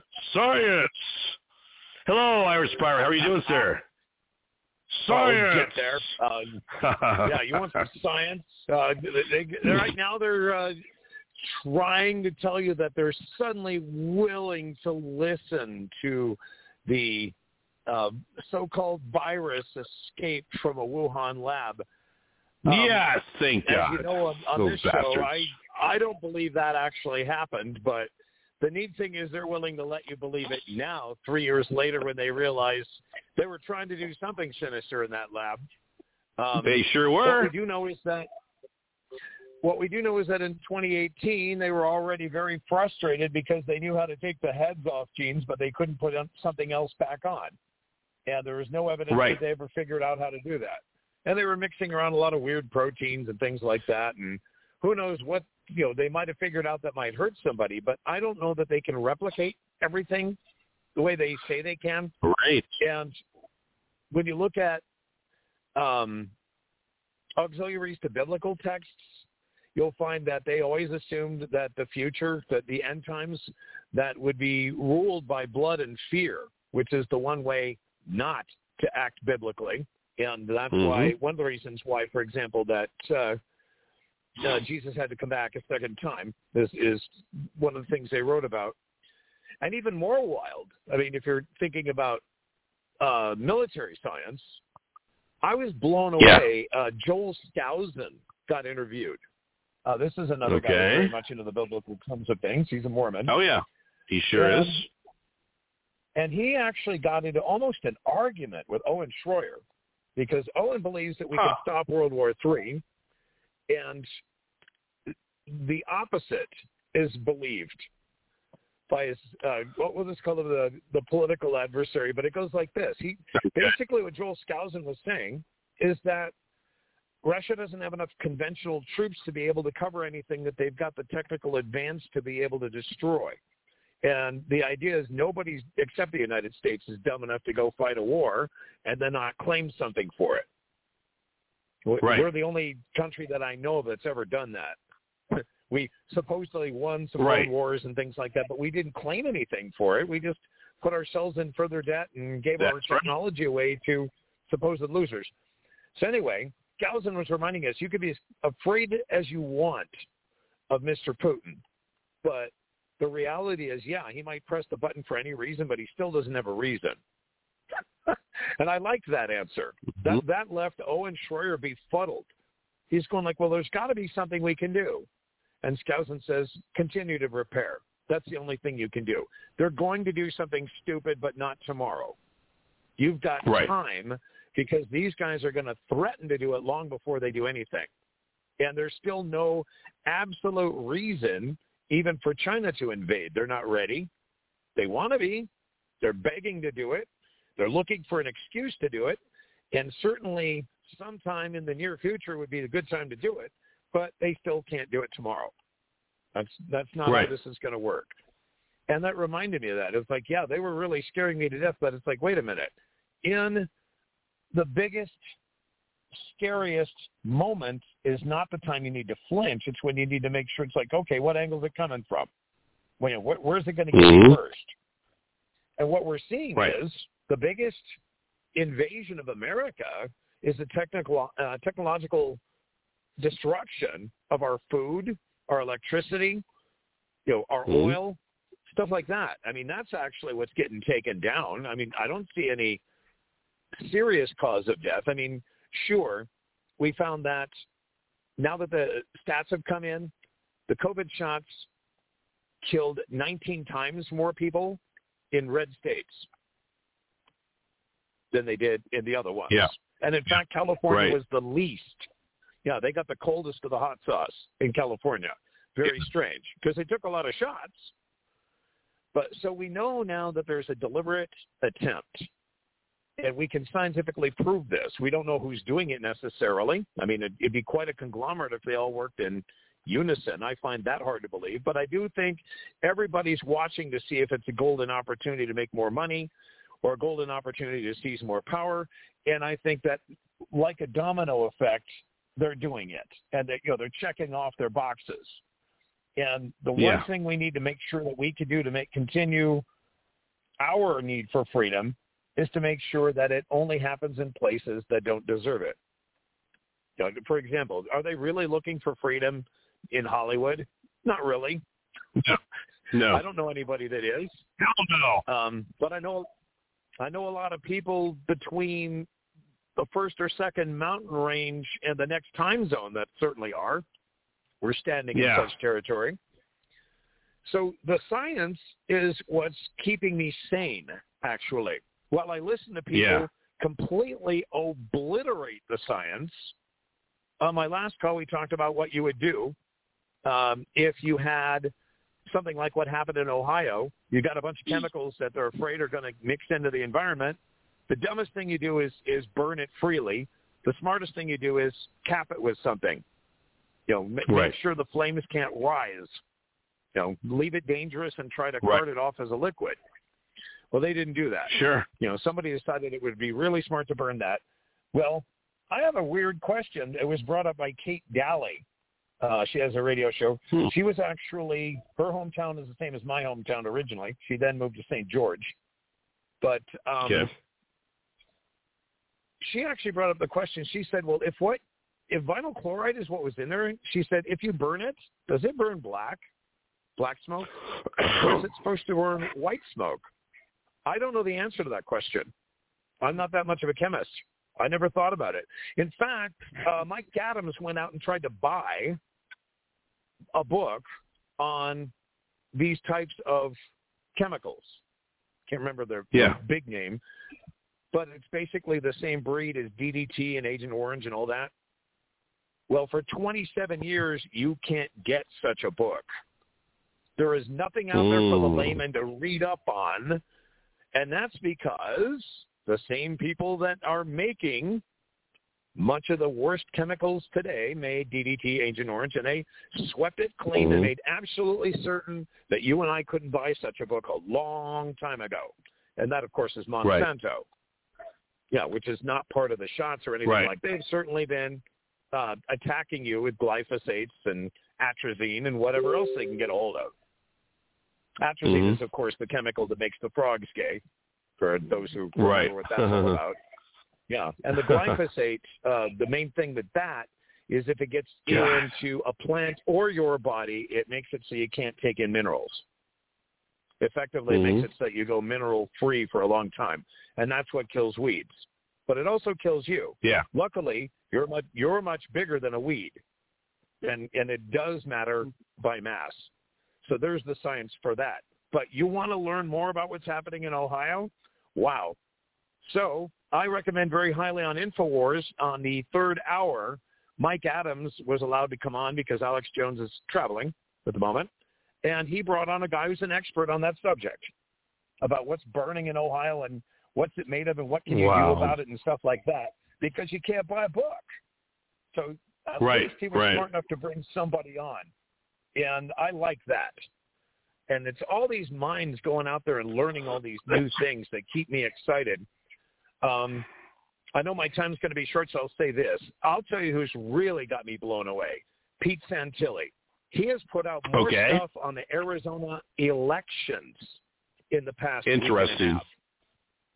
Yeah, um, the best one, just to keep people interested, maybe go check this out. He is starting to name names of politicians in Arizona that are absolutely tied to the Sonoran drug cartels and actually has on a guest who produces the documents. In other words, a certain individual has nine different kinds of um, trusts, slightly different names, you know, with or without a middle initial. Right. Um, right. Their yeah, their partner in crime has a different, a totally different name, and so there's a bunch of them with his, you know, uh, other than names. And then they looked at all the signatures of all these trusts when they were established and everything, and they matched that to the Sonoran cartel. Very interesting, little you know, nice little Yes, uh, handwriting absolutely. analysis there. Sure. So, yeah, uh, I'll just leave it at that for the moment. But I mean, their name and names and they're showing evidence, and people actually brought that out and and brought the you know the documents are available if somebody wants to read them. The public file, and so Right. I like the fact that somebody's actually willing to talk, willing to spill the beans, the actual information that can make or break a decision. And, and uh, I will say this, until he says there's like, what is it, 30,000 counties in America? He says that's where you should concentrate your efforts. Because once you get to the state or the federal level, there's little chance that you're going to sway somebody. But in the county level, you need to know every single politician where they stand. Look at their websites. Check and see if they really believe in Agenda 21 or if they're actually trying Right. to stop it. Because that's where they're going to put it. Yeah. I mean, the odds are at that level they're not going to lie one way when they mean the other. You know, by the time you get Right. to state or federal Right. level, it's it's you, yeah, there's money to be made in lying, but not at the local level, not That's at the county level. So the neat thing is, he's saying just go ahead and start to take over your counties. To add to that, Greg Reese put out a report on called them safety committees back in the day. And That's right. safety committees were local individuals who The were making safety sure that committees. their local representatives, the representatives to the state that eventually one of them would be chosen to be a senator, or a, Yeah. or a uh, federal representative. And back in those days, you you know you only elected those people. You didn't have anything to do with electing a senator directly, but you made sure that the guys that you had were under wraps by a safety committee in your local area, and they could recall anybody, which Florida is starting to do now. Florida's getting back to that, if you remember, except for that right now it's tied to DeSantis. It wasn't specifically, Right. but DeSantis is doing what those committees should have done, and certainly I don't think he wants to keep removing people. I think he'd rather the people underneath him do that. So there's certainly nothing wrong with that. He's just showing you how it's done. But the bottom line is when these people rip you off, I mean, there's got to be a way to be able to say, okay, I can't tell you who the next one's going to be, but it won't be you. Uh, that's that's the power that we should have as the people. We're looking for someone to do our will. If they won't do it, we just remove them. That's that's how simple it should be. Right. But it, it's really hard to do when, and this is my expertise, when you have an entire tied together network of information, whether it's publications, television, cable, social media, all that, when so much of that is not just front row starters like Facebook being